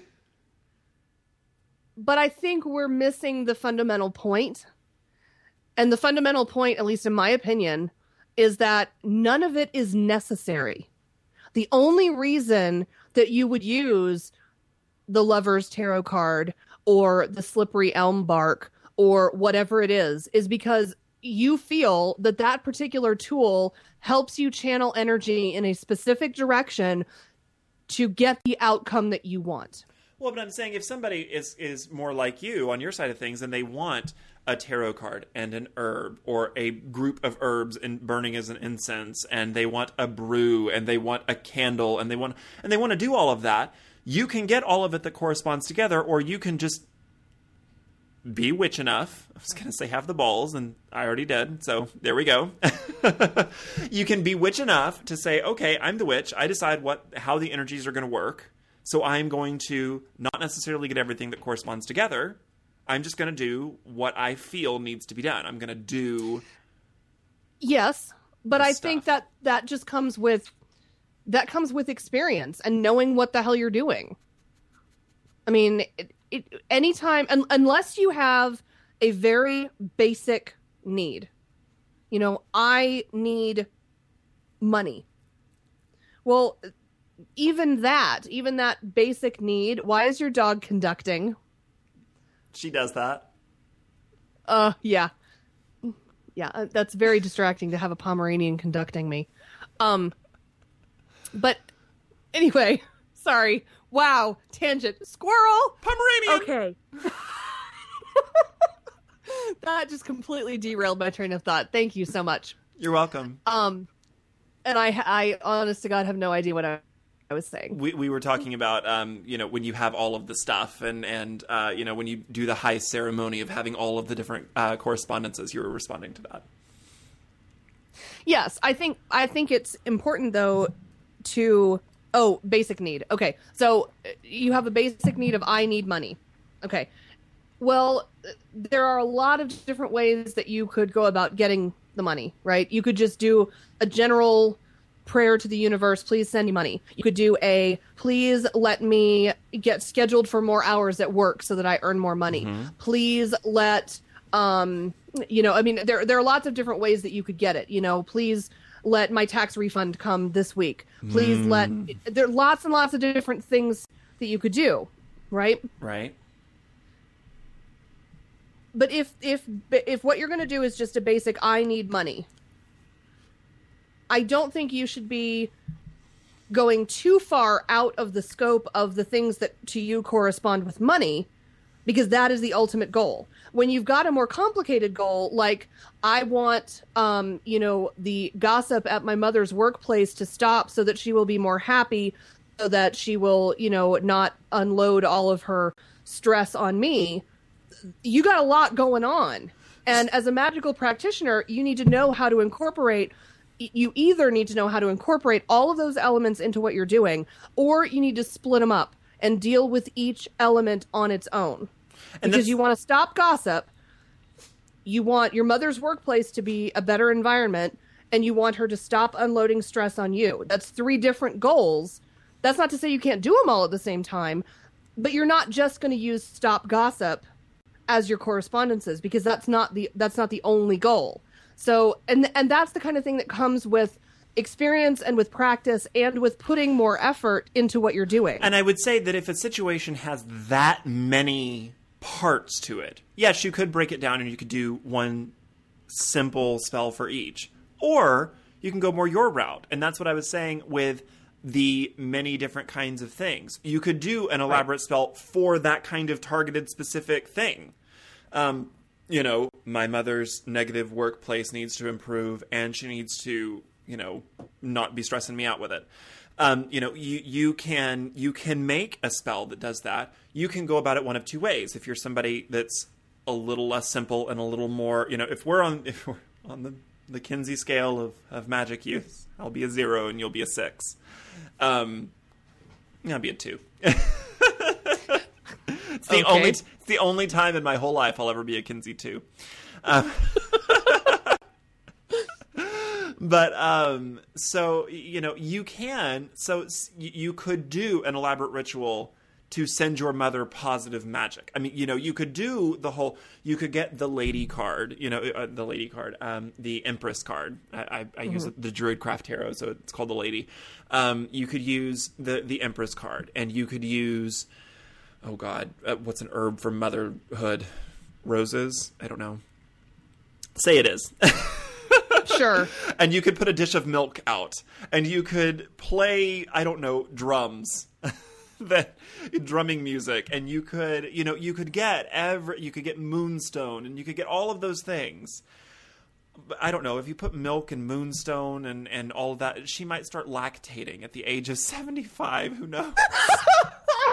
I mean it just never mind I, but I mean, you could get all of the things that correspond to mother out, and you could, you know, sit there and do a spell, or you could get, you know, some yellow cord and and tie it, and so there's your gossip, and then you could get your uh, a piece of rose quartz for an amicable situation, you know, a peaceful situation. You could get a blue you know, a blue candle for peace or for healing and, uh, you know, all of that kind of thing. You could get kind of each thing and make it still a big ceremony. But it doesn't have to be, okay, I'm doing this big spell for my mother with seven different components. You can have seven different components that are each taking care of that situation, but then you're directing it with your words, with your verbal spoken words. Wow, that brings up a whole new conversation that we're not going to get into this time. We'll Oh. we'll save that one for later. Yeah. Well, Yeah, I, okay, verbal spoken words, but uh, you know, you're you're directing it with your intent. Yes. Then you know, you're directing Right. it with your intent. You're saying, okay, I'm taking a little bit from column A, a little bit from column C, and a little bit from column H, and putting it together and directing it for this one specified intent. Because that's what a witch is supposed to do, right? Well, and I think and I think when you say, you know, grow up and be a witch, that's what you mean. Grow up and be a and I witch. tot and I told I totally agree with that because if you are going to undertake No, I said I agree with you. I I did not say the other phrase that you're so happy about. Um but no, I think if you are going to seriously undertake a magical practice, you need to put some time and effort into understanding what you're doing because if you don't, you're not going to end up being successful it's you know it's you need to understand what you're doing you need to understand how to put a spell together so that it will work for you and how i do it and how you do it may not be how somebody else does it And there are times when there's this very big complicated situation that I will go more to kind of your side, but only because I'm trying to take care of several different aspects of the situation, kind of like how I was outlining. But uh, Right. you know, I, I think that there is a time and place for the big complicated ritual for a big complicated situation. Right and and some people may be more comfortable with breaking it down and taking it piece by piece and doing something mm-hmm. you know either simple or elaborate for each specific piece of the problem Right. instead of putting it all together and doing one big something mm-hmm. for that covers everything. And some people may just say, you know, I just want this situation to clear up and I'm going to burn a white candle and that's going to be the end of it and I'm not going to worry about it. And I'm not, I am not one of those people, but if it works for you, I'm not going to tell you not to do it. Now, how long should it take to work for you? Oh, yes. This is a That's a segue. yeah. That, Did you catch that? It wasn't. It, I I love you. It wasn't a great one, but it, it- yes, it was kind of jarring and abrupt. But okay. Well, went. how long do you think? How long do you think it should take? Not 10 years. Less than that. I personally, I think it completely depends on the situation. Now, granted, I think ten years is extreme. And I was listening to a show. I won't say the show, but the podcaster was saying, I needed a new car. I wanted a new car, I needed a new car, so I did a spell. 10 years later, all of a sudden, some events fell into place when I could get this great new car at this great deal. Mm-hmm. And that was my spell that worked. And I think, okay, 10 years to get a new car. I mean, really? You couldn't have, I don't know, gone, gone to cars.com or something. I mean, you know, uh, yeah, really? 10 years for a spell to work. Really? I just, I, I, I disagree that it should take 10 years. So, so do you believe in putting a time limit on your spells? Because some people do that. Hmm. Yes, sometimes. um, yes, sometimes uh, when the dog is needing a shoe thrown at her. What is that noise? My dog. I heard a menacing growl, but my, that's my to- dog trying to eat my cat. ah, Um, but no, I, I, yes, and I say that tentatively because then I think there's sometimes when you you need to let ra- magic run its course in a lot of occasions. But I, I I think that there's a point at which you know we we like to believe that magic always works, or a lot of people like to believe magic always works, no matter what you do magic, and it will always work. And I think that there may come a point when you just have to say maybe it didn't this time. you know, and I don't I don't know where I got this quote from, but I really really like it. Um, I've heard it in several different places. I don't know where it originated. You can probably tell me. Um, there is this saying that basically goes, "God answers all prayers." Sometimes the answer Sometimes is no. no. Yeah, but the thing and about I magic, think magic works. th- I think magic works the same way. I think sometimes it, what what it is that you so desperately want is not going to come to you. okay, but with magic, you're not petitioning a deity, and th- Not magic, necessarily. Magic does not have, at least how I understand it, unless magic is a deity or an entity in and of itself that that can say no. Magic can't say no. Okay, but the I a lot of a lot of people believe that basically what you do when you perform magic is you put energy out into the universe and the universe gets back to you. So basically what you're doing is you're deifying the universe and you're using them for your petitions for whatever it is that you want or need. I mean that that goes into a completely different discussion of what exactly is magic. Take weather magic for example. Somebody that wants to make it sunshine when it's supposed to rain all week on their on their birthday. Um, it. it Quit whining. I got three and it's raining April showers bring May flowers, so enjoy it in May. And Yeah, but like, about it. May. yeah, but like, like uh, Scarlett from Lakefront Picket Boys said, "What does April snow bring? Huh? Huh? Tell me that." it's not snowing. It was least not where not where you are. It's not sticking to anything. not it's sticking not to anything, but it snowed. Stupid snow. If it doesn't stick, it doesn't count. Stuck to cars. Anyways, um, stupid snow in April. It's ridiculous. Um, but oh god, woo! There went my train of thought too. There it went. Look, right there. Thanks. Good job. Yeah, Um, yeah. Weather magic. Weather magic, yeah. Okay, so you're doing weather magic, and you know you've put this energy together. Well, maybe the energy of the rainstorm was too much. You know, maybe it literally.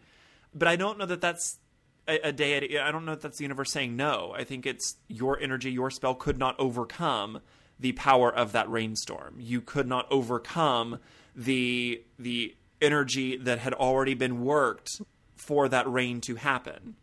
See, and I would kind of consider the the energy of the rainstorm to be the energy of the universe.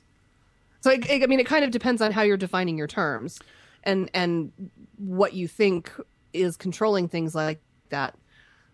But I think that I, I think but reg- but regardless well regardless of whether or not you're deifying the the universe or whatever the case is my point is sometimes you do magic and you don't get what you asked for. Right, and I would just say like that that's sometimes because you pray sometimes and sometimes you don't get what you asked for. I mean you know it, that's just the way that, that, that existence is I can understand that. I can, um, but I, I, I think that there are two different instances. I think that in both cases that it can it can you know you can be turned down. But I think that when you if if you believe in deity and you believe in prayer, then I think that you are giving the divine the power to say no. I mean, you're asking somebody to do something. You're asking your kid to clean the room, clean his room, clean his room, clean his room, and the kid can say no um, you know, in that instance, it could be, you know, petitioning the divine, clean my room, or you can go in with magic, and, and you know, you can go in by doing magic and just clean the room. yeah but you can't ground god Damn it doesn't work But I mean, you get what I'm saying. I mean, some, Yes. you know, other the divine can have the power to just not do it, can just Mm-hmm. have the power to not. Sometimes, however, you know, you as the mom trying to come in and clean the room, say, you know, as as the the metaphor for coming in and doing magic to do something, maybe the mess is too big. Maybe it's too much for you to handle on your own. Maybe it is too much, and you literally can't get the whole thing done with magic. Um, mm-hmm. You know, it, again, you know, like the rainstorm, it may be too much, too big of a thing for you to handle. It may not just be a teeny tiny little rainstorm that came up in your area that you, with your little broom, can sweep away. Um, okay, but for the purposes of the conversation about magical timing, let's say you do your st- your spell to stop the rainstorm and it doesn't work instantaneously, but 3 hours later the storm stops. Well, I think is, I think that means the magic. This works. actually ties into well, this actually ties into magical timing and our next and last conversation, ah. which was when does coincidence stop and magic begin? Because just to, to take the example about the car, okay, so you did a spell because you need a new car, and ten years later you get a new car. I, I agree with you that that seems outside the realm of what would magically happen, but at the same time this person did get a new car. If they had gotten a new car the next week, would that have been magic? Would that have validated the spell as opposed to getting it years down the line? Do you see what I'm saying? It, it, because magic is indefinable, because we don't know how it works, it's very difficult to say, oh, well, yes, you cast a spell for that, but it took you 10 years to get it, so it's not the spell coming true.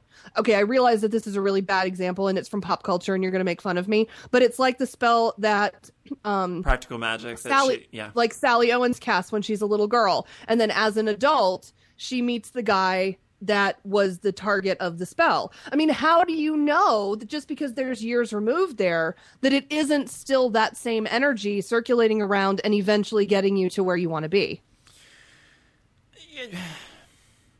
And again, to go back to that Christian example of, uh, you know, praying for something and then uh, when you pray for something, when you put the magic out there, you one could say that now you're on the magic's time.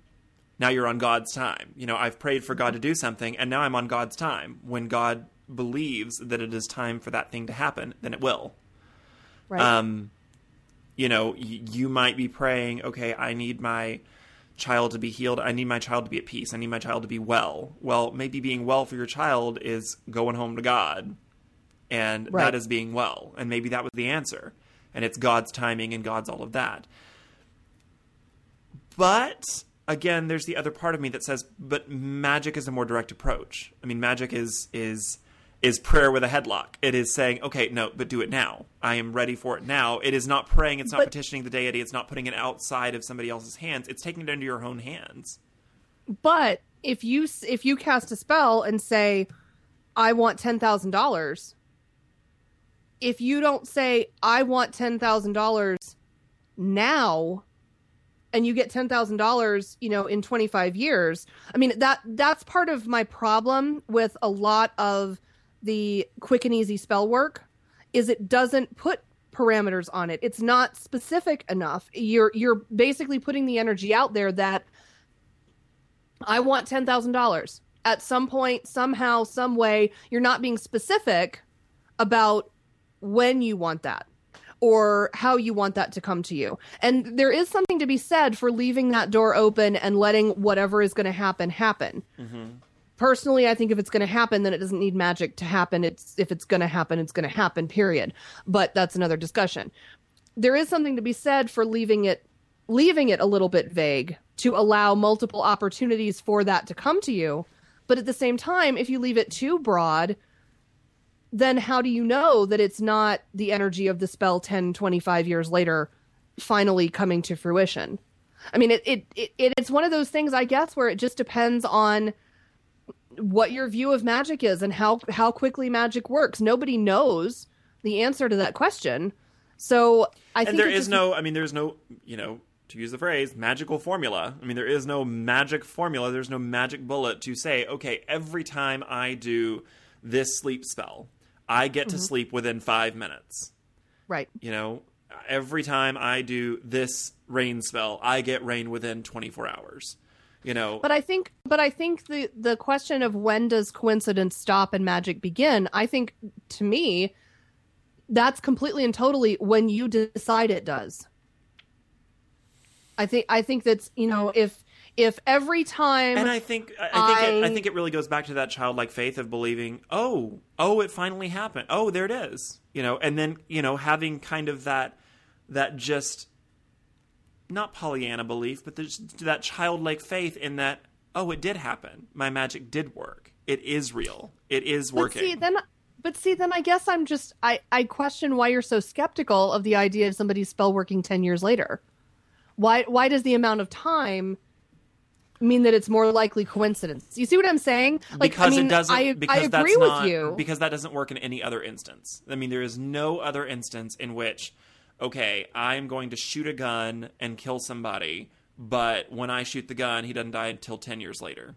but see, You know, there's a sta- okay because in my head there's a statute of limitations. That's the proper term. There's a statute of limitations on something. There should be a statute of limitations on deciding. Okay, this occurrence is now magic, or at least in my head. And maybe that's because of the legal side. Maybe that's you know my criminal justice working in the court system.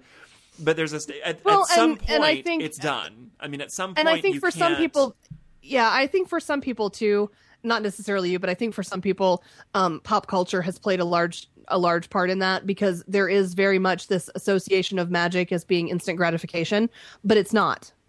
It, if it was instantaneous, I could, you know, like the sisters on Charmed, I could, you know, uh, repeat a little chant and my house would be magically clean. You know, there's, it doesn't work that way.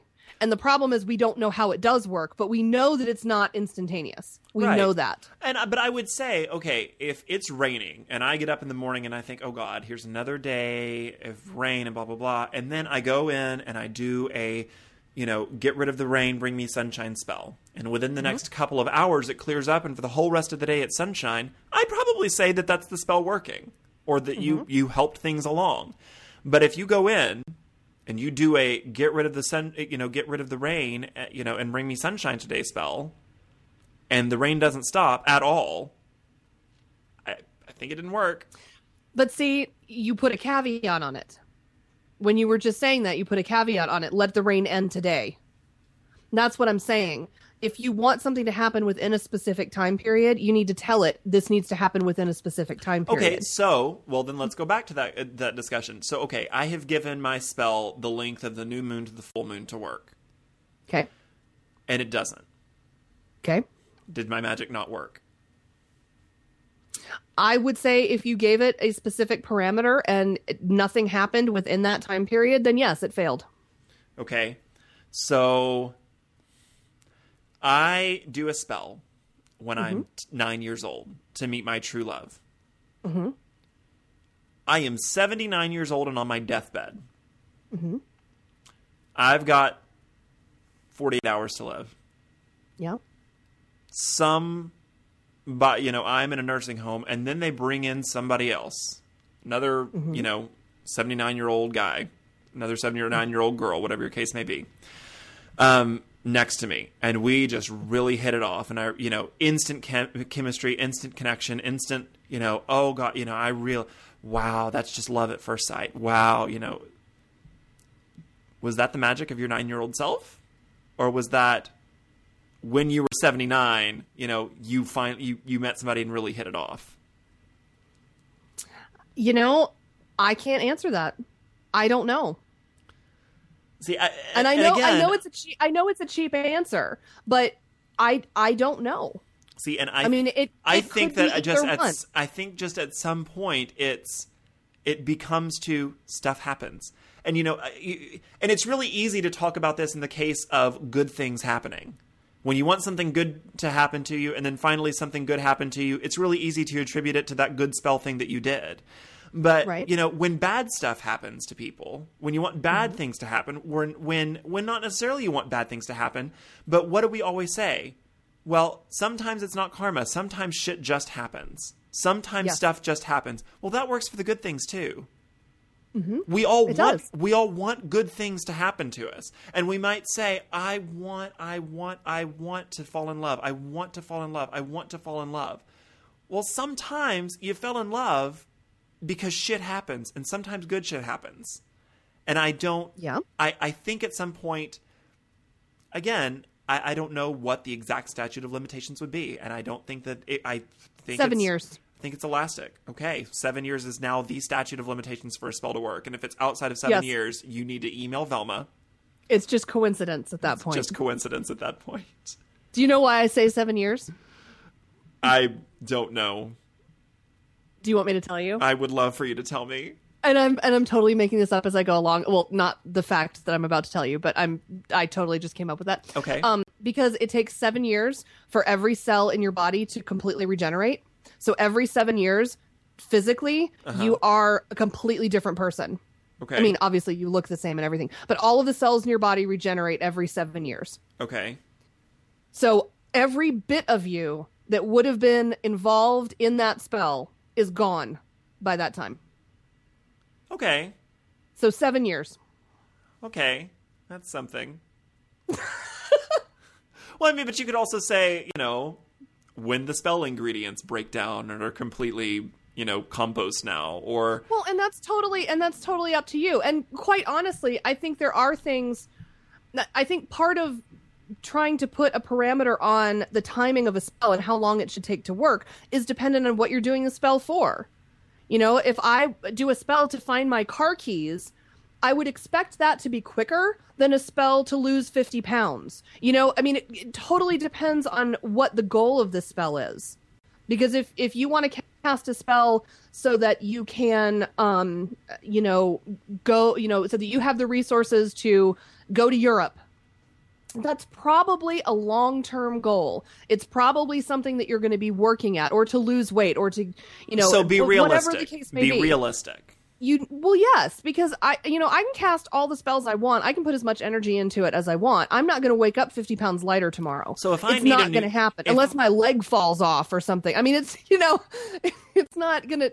But a spell So if like I to need a car, keys- if I need a car, is it Something- feasible for 10 years see? down the road? okay, but something like that, it could be a, a more long term goal or it could be a more short term goal. And that's why, in that instance, and I would say probably in all instances, you need to be putting a parameter, you need to be putting a time frame on this spell. This is how long this spell is going to last, period. Are are there ever any instances in which there are some kinds of magic that no matter what you put the param- no matter what words you say or think or whatever that you um that it doesn't matter what parameter you put on it that it's just going to do it whenever. I mean, is there some times when magic is just bigger than your own parameters? I think that's possible, but I also think that coincidence happens. I I mean, we're trying we're trying to deter to You're define right. we're trying to define things that are ultimately indefinable. True. Um, but I think Muy, if you want true. this, if you want this indefinable something to be successful, in as much as that means, I think you need to be fairly specific with not only what you want, but also when you want it. I want it and I want it now. Damn it. Well, you can't always get what you want. Oh, But yay! if you try some, but if you try sometimes, you just might find you get what Get you what you need. need. Yeah. Oh, yay.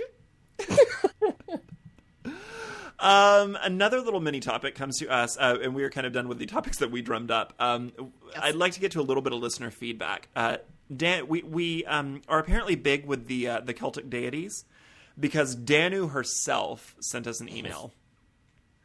Um, so you know the great Celtic mother goddess Danu Okay. Would okay, you can stop now. sent us an email that was uh, Dear Fire Lyte and Velma. Oh, I was first. Um, I love you two together and separately. Thanks for taking care of your people, us, with all of your information, entertainment, and the warmth that you spread through the blog and po- and iPod waves. Oh, we have people. Oh, That's so awesome. Oh well, we spread warmth. That was just Velma farting. Um, I have a. Excuse you. I don't know what you're talking That's about. That's just uncalled for. It was uncalled for. Kika, why did you say that? That's horribly rude. you blame your dog. Uh, I have a question for you guys. Uh, she seems to think you're male. I'm sorry. Um, why does everyone seem to diss Llewellyn publishers? Even Velma's voice quivered a little when she mentioned the publisher in a recent episode of her own podcast. Is it too fluffy? I don't hate their work. In fact, some of it is useful. Danu. Okay, let's get to it. Why do people dislike Llewellyn? Uh, You know, there are varying opinions. Mm-hmm. My my personal opinion is that not everything Llewellyn publishes is crap. Mm-hmm. Not not by a long shot. I think they do publish some very good things. But they do also publish some crap. And because they publish some crap, they have developed a rather unfortunate reputation within the pagan community as crap publishers. And so anytime I'm going to reference a book that is a Llewellyn publication, I almost feel like I have to apologize for the fact that it's a Llewellyn publication, which I don't particularly like. But I will agree, they have published some very good books. But they've also published crap. We've talked about this before, and actually, uh, Standing Stone and Garden Gate, uh, the uh, podcast that is run by Dr. Brendan Myers, also talked about this because he had submitted one of his books to Llewellyn and they denied him. Uh, one of our favorite authors, Dorothy Morrison, also was denied uh, publication by um, Llewellyn for uh, Utterly Wicked. I, I I know more about that. Oh, I'm okay. Not gonna, I'm not I'm not going to air it, but she was not denied. We're Oh. just going to put it that way. Okay, well then, I'm wrong. But I do know that Dr. Brendan Yeah. Myers had his book denied.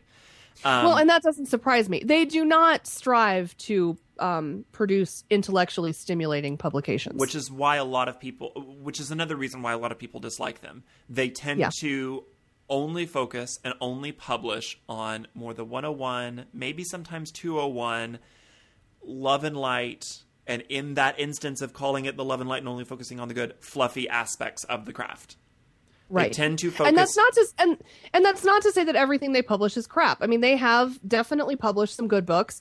Um, I don't think anybody would disagree that Scott Cunningham's work, while not necessarily what everybody does, is a good place to start. it's a good place to start. if start you are yes. interested in Wicca, and they published all of his stuff. Mm-hmm. Um, you know, they have pub- they're they're still continuing to publish, um, you know, a lot of But- relatively decent things.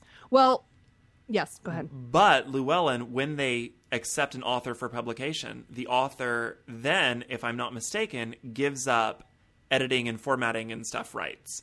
And sometimes Basically, yeah, my understanding is that basically, in order to be a Llewellyn uh, uh, author, and this is all third hand knowledge, but my understanding is that you basically sort of sign your name over to them and they can make whatever changes to your manuscript they want to make, which does make a certain amount of sense when you consider that all of the 101 books that Llewellyn has published publish basically the same version of Wicca history yeah, as the first 10 pages of their book.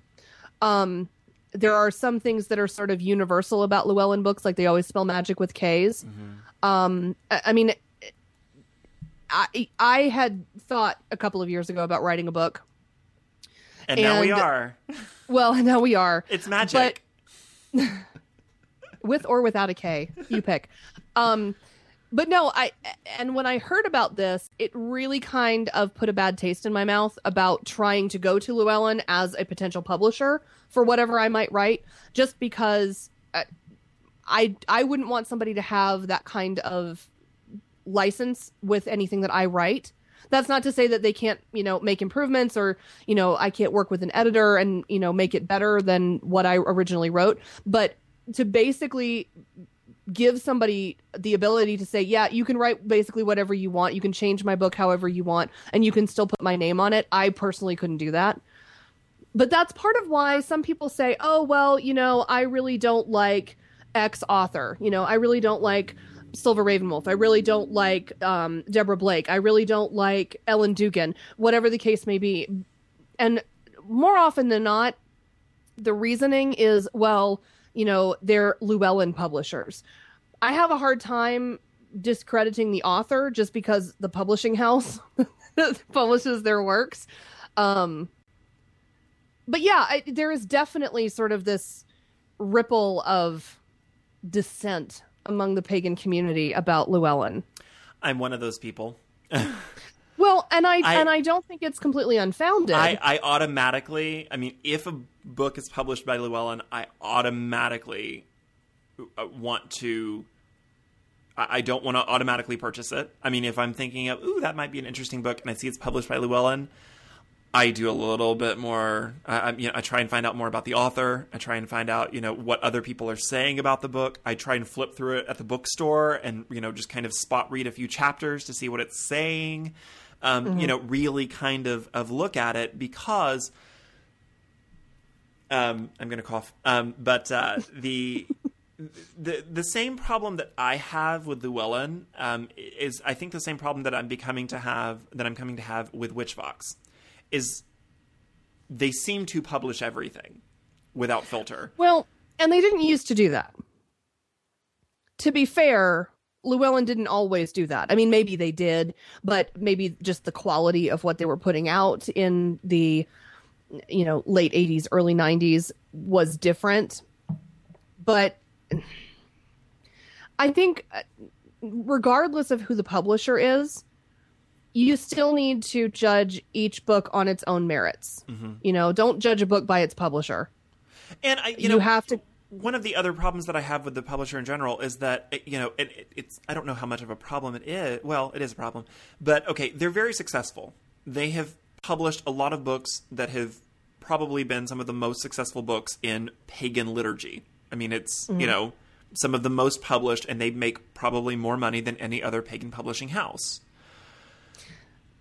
Well certainly any other publishing house that exclusively does pagan publications which i think they might actually be the only major one Right. Um, but I mean, there are other pagan publishing houses, but but like Weiser doesn't just publish pagan books right. and and um oh what's the other one um new page books is part of a bigger company and the new page books is the occult section of it but they i mean it's a bigger publishing house llewellyn, llewellyn is only llewellyn But basically, you saying. know that if your book gets published by Llewellyn, it's going to be seen by a lot of people. I mean, their books are in a lot of stores. I mean, you're you're pretty much guaranteed kind of instant pervasion, instant, uh, you know, flooding of the market with your book. Will will it be bought by a lot of people? Maybe, maybe not. But you're instantly going to get wider circulation. but i do think that is starting to change But what I was saying was that the, the bigger problem that I have with that is that they seem to choose the same kind of book and the same kind of information over and over and over again. And I think for somebody, for a publishing house that has been as successful as Llewellyn, I think it's now safe for them to finally, you know, publish a book by Dr. Brendan Myers, publish a book by Dr. Anybody. um, you know, publish a book that is a little bit more academic or a little bit more, you know, maybe challenges. Maybe a book that says, okay, well, I believe this, but it's not necessarily because the burning times and 9 million women died. You know, I believe X and I believe Y, or, you know, not the same material over and over again. And I think the the main reason, and it, it is said a lot of different way, a lot of different ways, but I think that it's because Llewellyn has developed a, a status quo. They have made a bed uh, on the laurels, and they are resting there, and they have rested there for quite some time. and and my understanding too is that and i can't i can't remember how to pronounce his last name i think it's Wachowski. um but carl llewellyn Le- Wachowski, who founded llewellyn publishing in the 60s um my understanding is that he retired maybe 10 years ago and i think his son took over and what's interesting, uh, maybe it wasn't 10 years ago, maybe it wasn't quite that long ago, but within the last 10 years, um, he, he basically stepped down and his son took over. And what's interesting to me is having been a bibliophile in the neo pagan community for as many years as I have, I've paid very close attention to not only the books that I'm interested in, but also the other books that Llewellyn puts out because they do put out tarot books and angel books, and you know they they do other things that are um, of a metaphysical slant than just Wicca books. And what's interesting is within the last couple of years, they've started putting out self help books and teen fiction and mystery novels. And they're they've really sort of tried to start spreading their wings in completely other areas. And that's great for them if that sells and that makes the money. But I think their new age publications are suffering because of it. I don't I don't think that they're putting as much time and effort into maintaining a high level of quality or at least as high a level of quality as they ever had, which is questionable. Um, because their focus is elsewhere. And one book I am excited think- though about think uh, that's coming out from Llewellyn, um, Bronwyn Forbes, uh, a prolific Yes. author, uh, writer on uh, Witchvox. She does have one other book out, um, like Drink and Make Merry or something like that, that was published by Llewellyn. Yeah. But she does have one coming out that's like being pagan in a small town. Mm-hmm. I'm excited about that. I hope that they didn't Llewellynize that because I really like her writing style. I really because Mm-hmm. she is very well researched. She knows her stuff. Um, she is Wiccan, but or was Wiccan, is Wiccan, was Wiccan. Um, but uh, sadly, she passed away. But I, it, it, it could be a big thing. I'm, I'm, I'm highly anticipating purchasing that book because I think that would be an interesting read. yes. And Yeah, again, that goes be. to sometimes they do publish good stuff. Well, but I think partially too. I think partially too over the last decade or so, the the fact that why what what's happening? I was trying to clean my nose out, and I didn't want you to see. Oh, lovely. All I got was thumb in the camera. It's very distracting. Um, but but no, I Next time, I'll just pick my nose I on camera was- I didn't know if you were trying to tell me something. I guess, and I wasn't sure what with my the thumb. interpretation yes. thumb, thumb, thumb was. Thumb. I yeah okay all right, but I think I think what has happened too is that because they publish seemingly anyway the same book over and over and over again. I think some of these other publishing companies, like New Page Press, like Weiser Books, that do publish pagan literature, um, are becoming more well known. Mm-hmm. And I think people are starting to go to other publishing houses. Well, and I think it may that- shoot them in the foot in the long run because I think eventually people are going to get get tired of the same old thing and want to go to Well, others. But see, it depends on whether what they really want to do is keep publishing pagan publications or whether they really want to go be a teen fiction company. Yeah, because true. if what they really want to do is go Or if they be just a really teen just wanna fiction go make money. well, and see, that's part of the problem is, you know, if what they really want to do is just make as much money as possible, I got news for them. Neo pagan publications is not the way to make to get rich. No. it's not going to happen. Um, so I mean, it could be that they're changing the focus of their business. I, I that I don't know, but I think some of the other publishing houses are becoming more well known, um, and some of the authors that are that are getting to be, you know, name recognition wise, this on the same level as you know some of their well well known authors, Raymond Buckland, uh, Scott Cunningham, Silver Ravenwolf, have never published anything from Llewellyn. They, they've gone to other publishing houses. you Judika know, and Illes, they've- if I'm not mistaken, hasn't ever published anything with Llewellyn, has she? Um, I think she has, but I think that what she did publish with them was actually like a re-release of a previous book that had already been published by somebody else. Um, which actually really annoyed me because sorry, side note, tangent. Um, I hate it when authors release exactly the same book under a new title because I already have that book. Thank you. Here you got me all excited thinking, "Oh, there's a new book out." And no, actually, it's exactly the same book that I had before. It just has a shiny new cover. That was my big problem with Cunningham's Book of Shadows because I'm like, well, I, I have his other books, and this is just kind of a compilation album. this is just a, but a greatest it was a hit CD. compilation album. But at least it was a compilation album. It wasn't just exactly the same book. It wasn't Wicca for the- cover uh, off it wasn't Wicca- cover on it. Yeah, it wasn't Wicca, a guide for the solitary practitioner in hardback. Right. um, we have gone a, a whole show length and not rambled yet. Really. Are you kidding me? We've rambled through the whole thing. I'm so happy, but we didn't get off onto some crazy tangent for half an hour. I love that. And we got to feedback and We yay. do that a lot. Although we did not actually have a circular conversation, which we have now actually done. we On did. the phone. We actually did. We did. it took two and a half hours. yes, but we But we, were actually got all the way back, back, the through same- like 12 different topics, all the way back to where we started. It was very impressive. It we was- were both very happy. Yes. That was the one time I thought that should have been a show. Yes. Um, but speaking of shows, uh, we always like to highlight some good shows that we like that we feel are not getting as much listenership as as some other shows. Are underrated podcasts of the cast.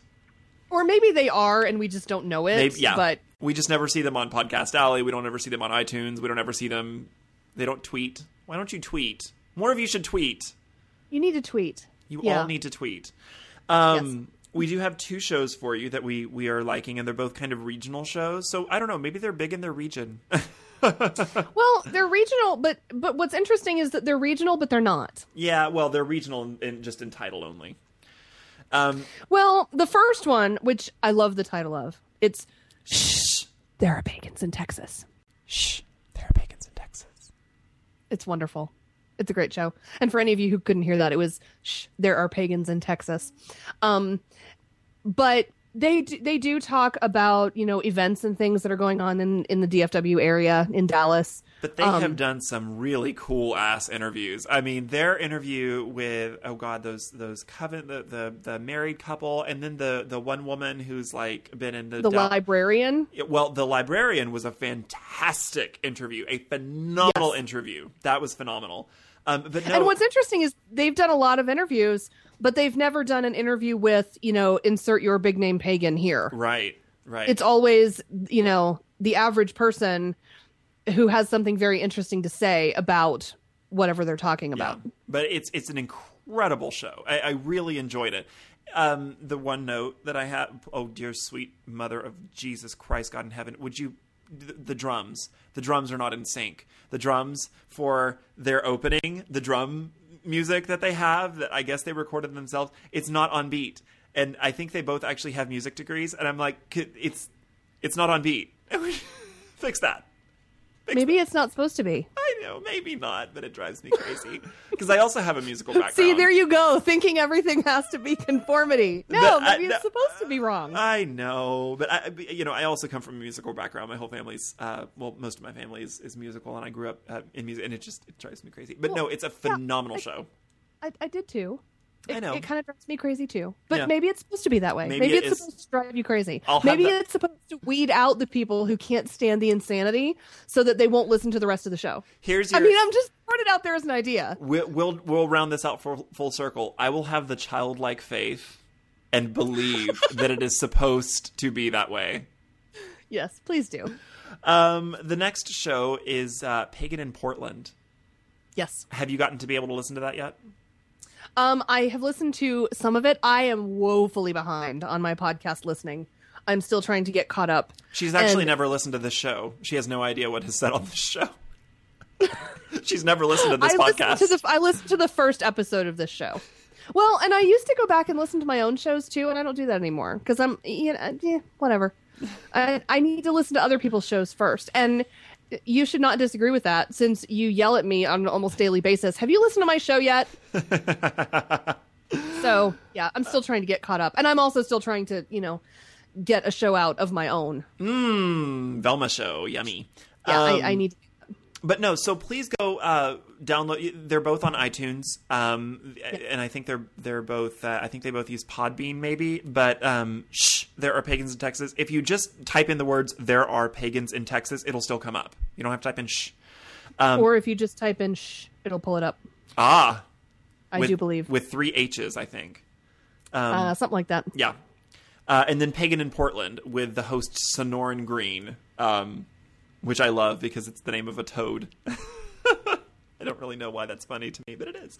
Yes, Um, it's three H's and an exclamation point. Ah, well, there we go. Thank you for spell checking the word shh for us, Velma.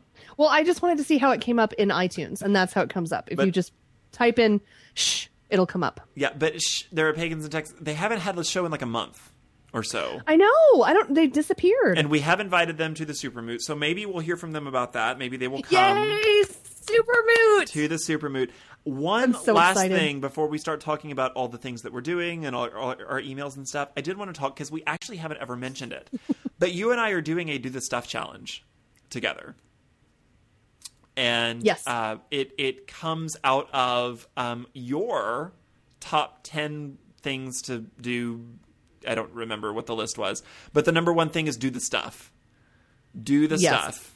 Um, you know, Yes. the top ten ways of practicing magic. or It was. It was actually. It was the top ten things that newbies need to know. top 10 th- things that newbies need to know and the, the number one thing that, that newbies needed to know is do the stuff and what is do the stuff velma Um, basically, it means don't just read the book. and spout off at the mouth about how you're a witch. Actually do the stuff. Do the rituals. Do do the spell work. Do the the practices. Do the, you know, if you want to do daily meditations, do that. Actually get involved in your faith.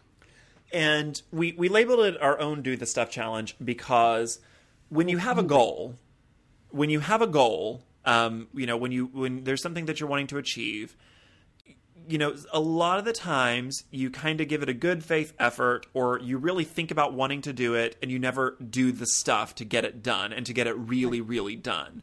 And each of us have had goals um, for a little while now and been looking for a good reason to get started on it. And uh, my goal for my Do This Stuff challenge, um, and this was started, oh, probably about a month ago. It was started on Yeah. Ostara. It was starting the weekend of Ostara Yeah. um, because there was I, I remember because I had to do double duty on my do the stuff because there was a full moon and Ostara was the next day.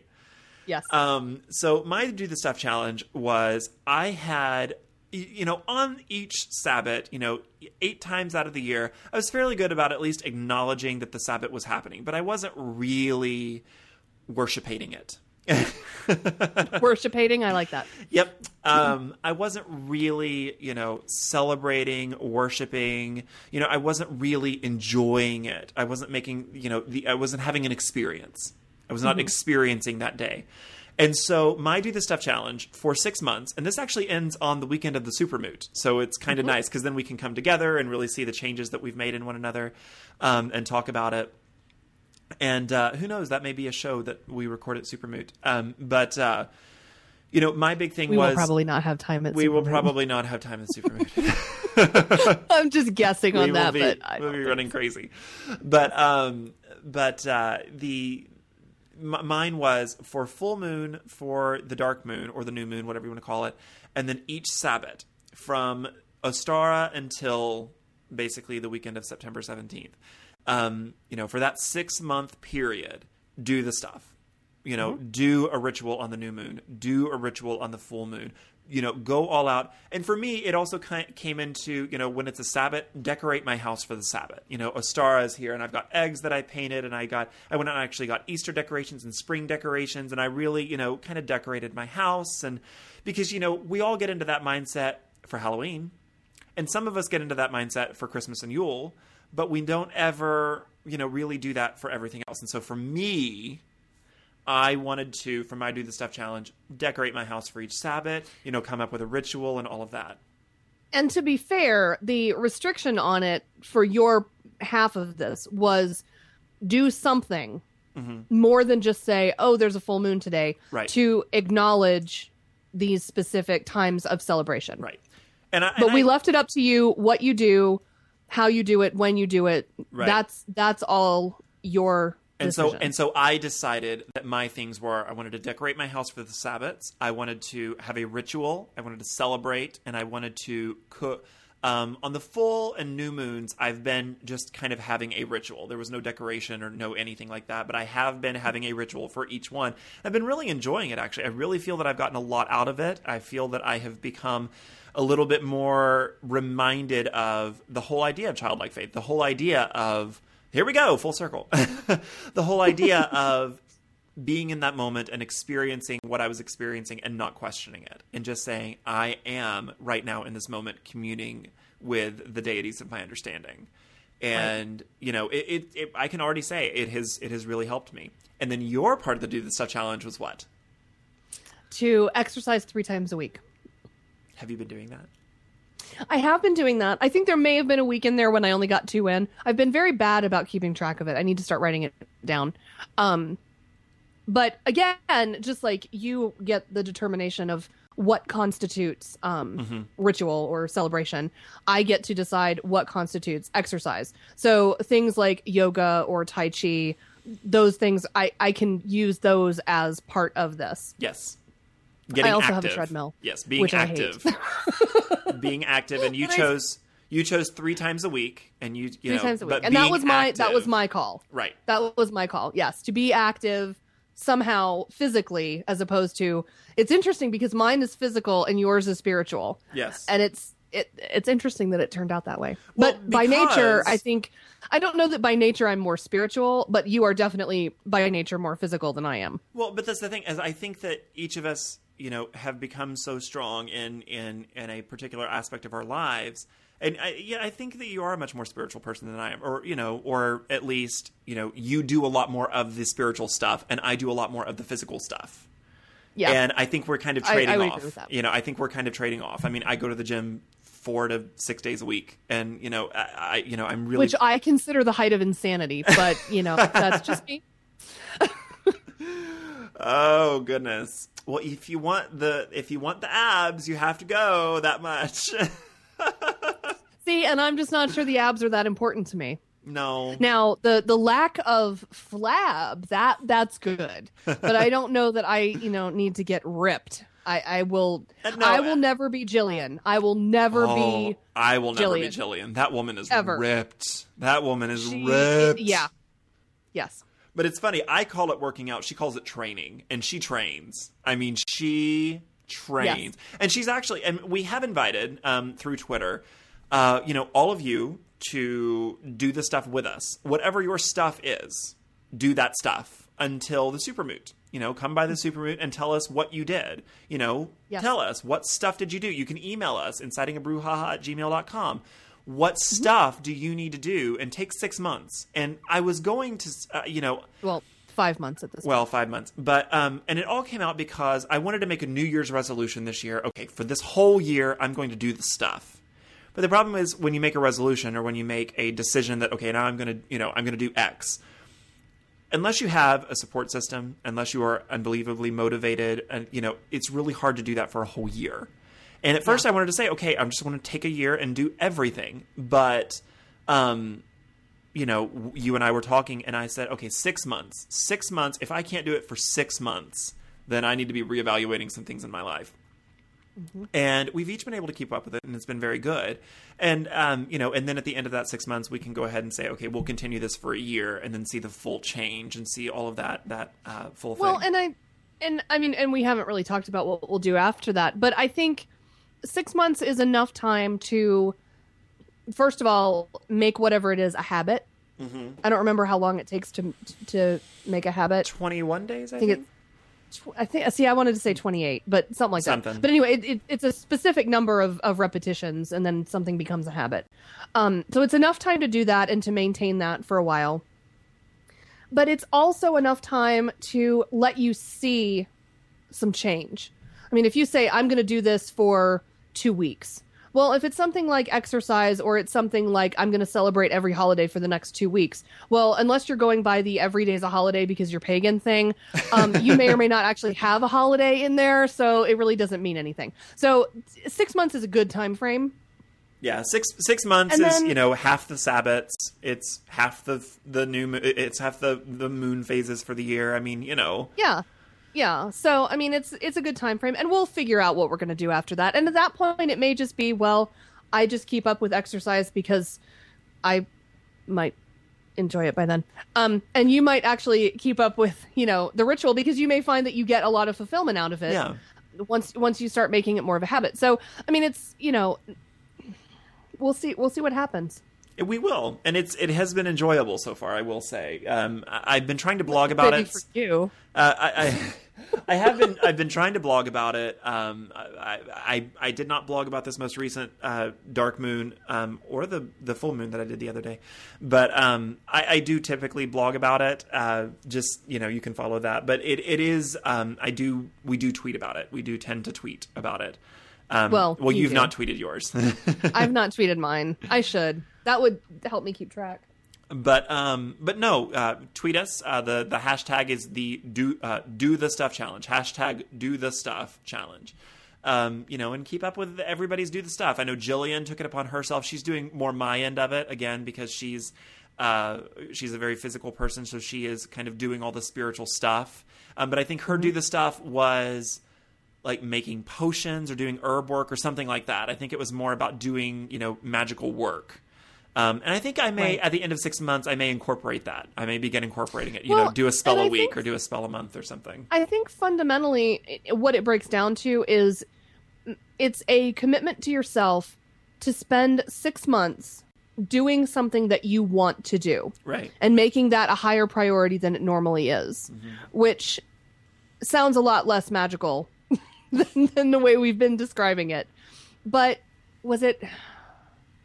I think it was. I think it was on um, an episode of Pennies in the Well. Saturn Dark Hope was talking about all the things that she wants to do, and you know she wants to learn how to make meat, and she wants to learn how to knit, and she wants to learn how to skydive, and she wants to learn how to rock climb, and she wants to, you know, and the list goes on and on and on and on. And the older you get, the longer it gets, um, because there's more things that you're interested in, there's more things you're exposed to, and it can be very frustrating to have this big long list that you know it just feels like it gets longer and you never actually accomplish anything. So it's basically the idea of taking one of those things on that list and making it a priority for six months and seeing where it gets you. And it, it, may be that at the end of six months you decide that you don't want to do what you've been doing for the last six months. But now you know that. You have that experience. You've done it. It's like a college So- class. a college class is usually two to three times a week, every week for four to six months, depending on on your school, you know how your school is set up. But you know, it's a semester; it's a little less than six months, but still, you know, think of it that way. And you're learning a class, you're learning a set of ideas, you're learning some information for about six months, two to mm-hmm. three times a week. And if you just say, okay, I'm going to treat this like a class, I'm going to take a semester and I'm going to mm-hmm. learn to make mead. This semester, Right. I'm going to learn to rock climb. This semester, I'm going to learn how to properly make incense. And, uh, you know, Right. six months down the road, you know, you may start off and not have a clue. I mean, you may, your incense may start off, you know, being just some random herbs on a piece of charcoal. And that may be your big first, you know, triumph. That may be your big first goal. And then six months down the road, you're making like, you know, sawdust infused cones and, you know, that have oil, the self starting cones and, you know, all sorts of things. And, you know, you may be really proficient in incense, or at the very end, you may still be really good at taking some herbs and sticking them on some hot charcoal and making some good old incense. But you gave it a good college try. You know, that it's one of the, you know, it's a good college try. There you go. Yeah. No, I think I think it's beneficial to anybody who like Jillian wants to be a student forever. Would love to be a professional student. I would love to because be a professional there's so professional much there's so much to learn. There's there's always more to learn. There's always more subjects to explore. There's always more interests to develop. So, I mean, that's what it's all about. Yes. It's all about the learning here on Inciting a Brouhaha. um, I think that's a show. I think that's a show. I think that's a show. That's a long show. That's a really long show. But I Yeah, I don't know how long that show was. It's I a long know. show. It's like two hours. Something like that. Um, but uh, we we covered a lot of ground. You all should be happy. We did. It's coming at the end of April, but you should still be happy. So That's okay. We did two in March. So yeah, there you go. There you go. Yeah. Um, we are writing a book, just in case you haven't heard. Mm-hmm. It's called Velma and Fire Lyte Know Everything 101, 102, 201, 301.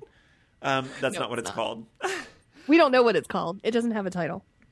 But we would like your questions. We would like uh, we, we we're doing this book in kind of a question and answer format. Your questions about anything, anything relating to magic, the divine, uh, religions, religious philosophy, any little thing. Um, you know, Community, ethics, yes, any of it. all of it. We've gotten some great questions.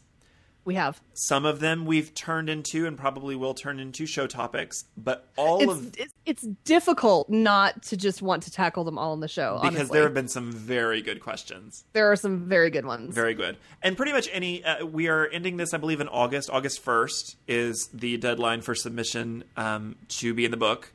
I Uh, think that's what we said. Yeah. right. And then after that, we will get on the um, combining it and, and organizing it and, uh, you know, taking all the questions and, and doing, uh, you know, making our answers to them and making a book. Book. Yes. Here's a book. Um, Yes. Poof. So uh, if you would like to. I've sub- read them all. I have to write one now. Yes, exactly. We do want this to be a book that you, you would be proud to purchase and put on your shelves. Um, we don't want it to just be another crap book. So uh, if you would like to submit a question, please send it to incitingabrewhaha at gmail.com. Yes. And if you want to stay up on the latest about the Pagan Podkin Supermoot, you can go to paganpodkin.com. It is the official website for the Supermoot. Um, and you can see, you know, who all's coming, and you can see what our plan of events is. Although that is very short at the moment, it will probably stay very short, but there will probably be a couple more things added to it. Um, There's also message so boards. yeah, you can keep. Yeah, there's message boards. Um, so yeah, there's there's lots of lots of information on there if you want to attend or you want to sort of you know live vicariously and see who's going and you know And once all- we get there. I mean, once we get there, it'll probably be the place where we post pictures and we post any video and we put, you know, anything. well, and there are and there are pictures on there from last year. Yes, there are. If you want to see you, what happened, you at, click on 2010. yeah, if you want to see what happened at the first Supermoot, go there. There's pictures, there's descriptions, there's you know itineraries and all that. And uh, Yeah, I actually labeled the pictures, good for you. unlike some other people who will remain nameless. Who was that? Jillian? Was it? Who put, I bet it. who put who put pictures on their website. I bet it was the hooligans. label them. It was the hooligans. Those damn hooligans. Hooligans, where's your show? I know they have disappeared. Where is your show, Where did they hooligans? go? We did a show. Look at this. We're doing a show right now. We're recording. See this show We've done- happening? We've done a couple. I think we've done a couple of shows since they put out an episode. I It's been know. I know. What's the deal? Come on, hooligans. We need our hooligans. I need some hooligans. I'm telling you. Um, If you would like to get in touch with the show about if for any reason, like I said, the email is incitingbrewhaha at gmail.com. Mm-hmm. Um, if you would like to get uh, to tweet us, uh, there is no joint Twitter. That would be too much. No. We'd be crazy. That would be way too confusing. Oh Jesus, that would be. uh, but uh, if you would like, um, Velma's Twitter is Uh, Twitter.com slash witches brew haha. yes, that is at witches brouhaha, and mine is twitter.com slash inciting a riot. That is at inciting a riot. Feel free to add uh, add us to your Twitters, tweet us, twat us, tweet us, Yes. twat us. Yes. And in our friendly competition about who has more Twitter followers, you are still winning. Aw, we were having a competition about that. Oh, it was it was kind of a joke, but Oh, well, I but I tweet so we much we like we like to to jovially prod at each other. Yes. I have more listeners than you. You have more listeners than me. Yeah, I have more followers than you. You have more followers than me. It's just fun. Well- it means nothing, but it's kind of fun. I will go ahead and openly admit Velma's show, which is Brouhaha, has is is beating me in in listenership. Assuming the subscriber data we have is correct, which Yes. we really don't honestly know. We don't know. We have no idea. We, We, think she's beating me, that it is. but it's you know. It- I, I always like to assume wrong. that it's completely wrong, and I am actually beating her. But I'm also delusional on days that end in Y. So Yes, that is very true. Yes. Um, if you want to keep up with anything uh, that goes on with me, you can go to incitingariot.com. That has the blog, that has links to the show, that has, you know, all sorts of little things that are going on. You can uh, check out um, uh, Mrs. Oddly, the the new uh, donator person to the show. What sponsor? Sponsor is the word. we need we need to write a story about Mrs. Oddly. oh man, she wants us to. She said she wants us. she wants us to write like a children's story out of Mrs. Oddly. See, we need to do that, and then we need to should. perform it on the show. oh mother of God. Yes. Okay. Sure. That would be That's fine. Fantastic. Yes, Okay, we'll do that. We'll Yes. just add that the to the list. the adventures of Mrs. Oddly. We will just add that Yes. to the list of things that we're doing this year. yes, In between planning Supermoot, writing the great next pagan book, um, Yes. doing well, that may that may filter into next year. th- three That's different. that's a podcasts, long term goal. Three different podcasts, a blog. We've got plenty of time to write a children's book. I was story. actually thinking of starting another podcast, but we'll get into that some other time. what? what other We'll get podcast? into that. We'll get into that some other time. Not no, today. you can't spill that to me and then uh, well, and to the listeners. What other show? What would the show be about? No, I actually well, and thanks for listening because I actually already spilled that to um, Scarlett during my Lakefront Pagan Voice interview that she did. I did, which listen. is now I listened to all three episodes, but I listened to it at the gym, so I don't tend to pick up every detail while I'm at the gym. Yes. Well, I there there may be uh, uh, s- something else coming. I don't know yet. I I haven't figured out if I'm going to do it or exactly. you are a glutton what. for punishment. You are a glutton for punishment. I I really like podcasting, I'm and I really need to do it more. You should do it more because you don't do your one show. How are you going to do two shows? No, I really I really needed to get an episode out. Yes, but no, I I've had an idea. So Oh dear God, help us all. Okay. Well, witches, that's going to be a show. You know how to contact us. You know how to uh, send us your questions for the book or questions for the show. Now we're both. rambling. Now we are rambling. It is time to sign off. So thank you Yes. so much, witches, for listening. Yes. Love you. All right, thanks, witch. We don't have a sign off. We always we? say, uh, "See you next time, witches," and then you say bye. Oh, I didn't realize that was the official sign off. Okay, What- go ahead. Okay. See you later, witches. Bye.